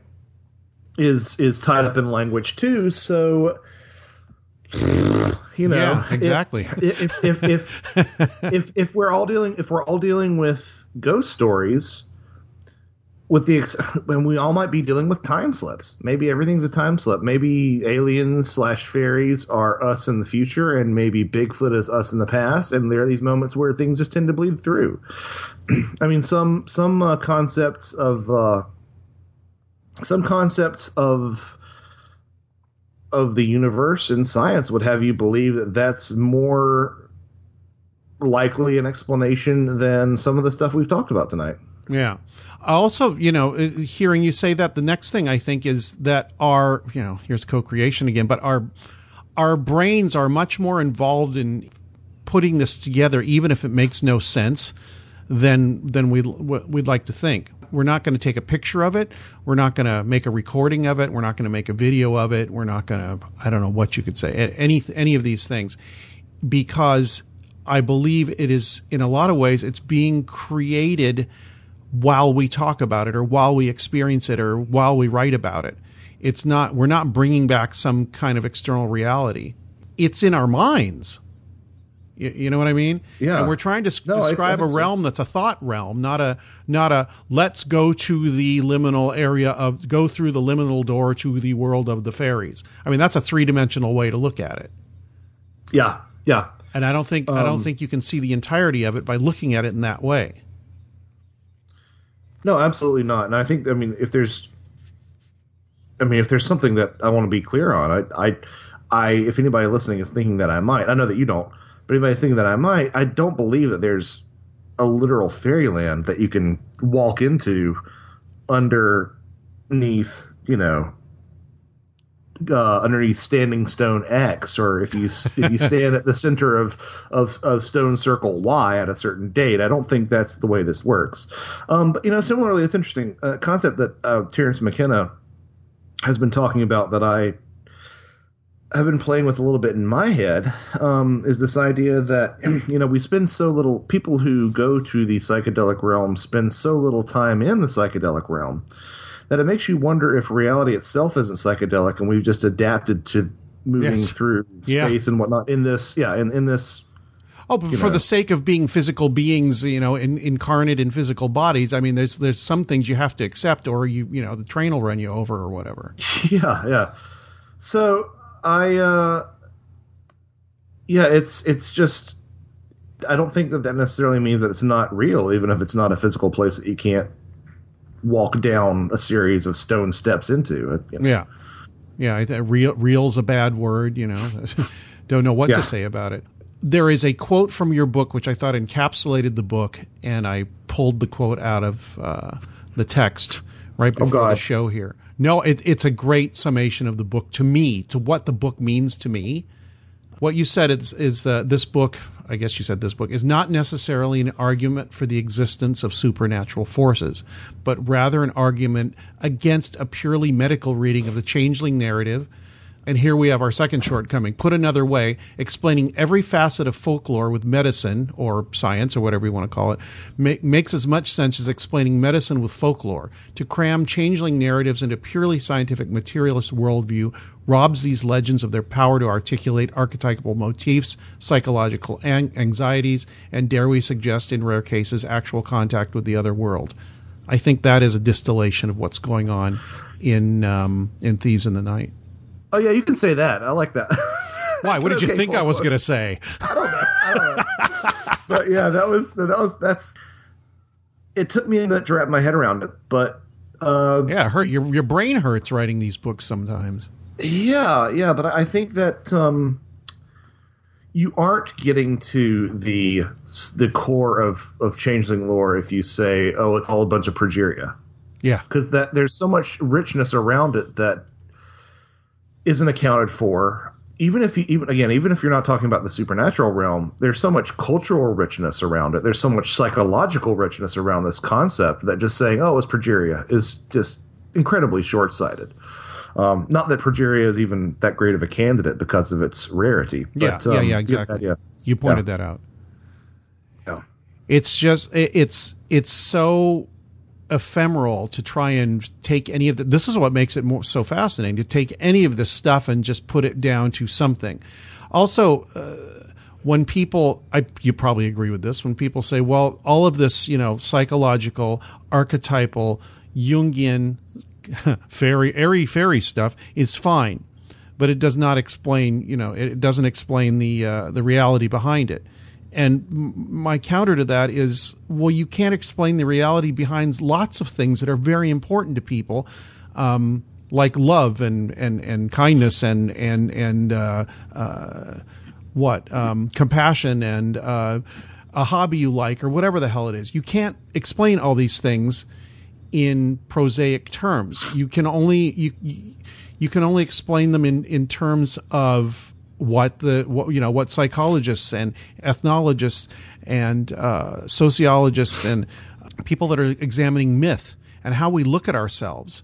Those things have been overlooked continuously Yeah, for I a mean, long time when, for people that are looking at weird stuff because they think that science is going to solve it, and that that's not the case. That's only part of it. Science is going to solve part of it. The stuff that you're talking about in this book, and that um, that people that take um, mythological or psychological, whatever you want to call it, approaches to this stuff, that's the other half of it. And no, you can't you can't make a you can't make a list or a chart out of it. You can't. But it's just as Well, you know- important. As um, yeah, that's an excellent point. And as you know, as Saint Terry once said, you know. You can uh, science is a wonderful tool, and you can describe quite a great many things with it, but it won't tell you about the dynamics and the push and pull of a military campaign or a relationship or anything like that. um, and it and it doesn't, you know, it, it doesn't. Um, even even psychology in a lot of ways falls short because you're relying upon the perception of I mean like you know half the stuff that's in the DS over half the stuff that's in the DSM is all based on anecdotal evidence. Right, right. You can't. It's you're grasping. You're you're picking up the existence of these pathologies by its by their frogs. Yeah, yeah, exactly. Yeah. well put. Well put. Yeah. Yeah, and that, Yeah. that- but that's all you have, you know, and that's why it's that's Yeah, why the DSM gets changed so much. Uh, that's why ideas in the paranormal should probably be changing cons- constantly, or at least different areas of um, attention. Spotlight should the spotlight should be should be traveling across the audience and across the stage constantly. I think. Yeah, hundred percent. And that's you know, it's the DSM changes so much, but don't be fooled. There are no blank spots on the map, folks. It's all cataloged. It's all tidy and put away. Just for for uh, for a second, I didn't get the. Uh, I don't know if it was sarcasm. oh no! I actually had I actually had to restrain myself from doing the Terry some McKenna voice, but I'm like he didn't say that. So Okay, when, now we're at about two hours, and in in the interest of not revealing the entire book, uh, maybe maybe we'll uh, finish it here if that's all right. uh, yeah, that's fine. Uh, Oh, that I know. I. I had one more. What the hell is a Yes. hubrid? I'd never heard that term until I saw it in your Oh, book. I am so far behind. Yeah, um, that's unfortunate. Um, don't don't bother with it. don't bother. Oh no, I thought I. I, I was looking at it as a you know anthropological, um, sociological interest only. But what the hell is a hubrid? That's a new one to me. This is like, the, according to the good Dr. David Jacobs, um, uh, a hubrid is sort of the distilled, watered down end game. So the alien has been bred out enough to the very, um, to the very, to, to, to the threshold level, right? And Before, yeah, where that, it's Yeah. as much alien as you can cram into the hybrid. Yeah. Yeah. and they're indistinguishable from human beings except the fact that they are complete idiots and they like asking about like the- you know according to the book asking about like the proper way to eat an the rules about eating an orange you know the fact that you don't put all of your furniture in one room i mean How to use an iPod? That was a good one. yeah so it's it's it's a I mean, I'm trying not to bag on people here, but Oh, go ahead and bag. Who cares? I mean, yeah. it's pretty it's it's a pretty dumb idea and it's based it's it's it's it's the it's the drum that um it's the drum that Jacobs is banging a lot now um and it's it's supposedly it's the end game of this never of this um always coming but never here um extraterrestrial in game, and it's just silly but but I think it's interesting that if a changeling was not returned and survived into um into, adulthood, um, they often would engage in activity that is similarly. I mean, this is a production uh, but the activity that is similarly nonsensical, is similarly sort of silly, as hubrids did. So you have the advanced it's stages. not a of- hybrid; it's a human hybrid. yeah, so it's yeah. a hybrid. Yeah. but you have the advanced stages of the hybrid program Hypothesis, whatever. Yeah. res- yeah, resulting in individuals with an insa- a, a significantly decreased intellectual capacity. Um, similarly, you would have changelings in the advanced stages of their life exhibiting a diminished physical and or intellectual capacity. So I think that there's again a nice tidy little that's another one of those resonances that I don't think people quite grasp, but I think it I think it maps pretty well. hmm Yeah, it does. Okay, I, that that's the last one. It's just that I've I've, I've read that in your book. I was like, what? What the hell? This Yeah. is this is a totally new one. I haven't. Oh, you know. you, you got you got to read the book. Like there's I, I left out for every one thing I mentioned there are about ten things that are like just you know, do you eat your orange with friends? No. Are you supposed to eat it alone? No. You know, uh, you know, why can't I? Yeah, like uh, what flavors do oranges come in? Orange. You it's dialogue this is a, like this is a hybrid question that they would ask, I guess, according Yeah, to David Jacobs. it's a Monty Python sketch, is what it is. Okay. Uh, the the the name of the book is um, Thieves in the Night: A Brief History. I didn't think it was brief. I thought it was exhaustive and wonderful of supernatural child abductions, and that's available what now at Barnes and Noble. Uh, well, it's actually yeah. It, uh, this weekend, Amazon finally got their act straight, so it's available from Barnes and Noble and Amazon. You can find both links on my website, joshuacutchin.com, or just type in "Cutchin Thieves in the Night." It should pop up. All right. Uh, and you'll be on again pretty soon talking about something that has nothing to do with this, but probably close to it. I, wa- I wanted to have another roundtable coming up here soon about I have no idea what, but you know, another one of those, you know, kind of um, Josh uh, Red Pill, couple other people thing, maybe even Soraya, just to kind of hash crap out. I haven't done one of those in a while. I've not done a roundtable let's mess around one in a while. So uh, I'd, I'd like you to please come back for that, and I'll give you uh, I'll give you a heads up about it when it happens. That would be uh, that would be a lot of fun. What song do you want to hear? Uh, let's uh, let's listen. Let's listen to a track off an album that I listened to way too much uh, during the writing of this book. Ah, perfect. because it sort of it sort of captured um, sort of captured the the vibe. Um, let's do. There's just uh, there's a Scandinavian artist, and her name is Fever Ray. Fever Ray, not Stever Ray, but Fever Ray. um, and the song is "When I Grow Up." Let's listen to that one, or Okay. uh, "If I Had a Heart." Either one. Wh- which one? Um, I don't know. Actually, well, I was gonna say I was I was gonna say "If I Grow Up," but I really like I, I really like um, "If I Had a Heart." It's, yeah, that, I think they, it's they both seem really relevant, at least by title. So uh, Yeah. let's uh, let's run that one. And uh, thanks so much, Josh. And we'll talk to you again soon on the show or in other And- places. an absolute pleasure anytime anytime you want to i'm i'm on call All right, So- cool. Thanks.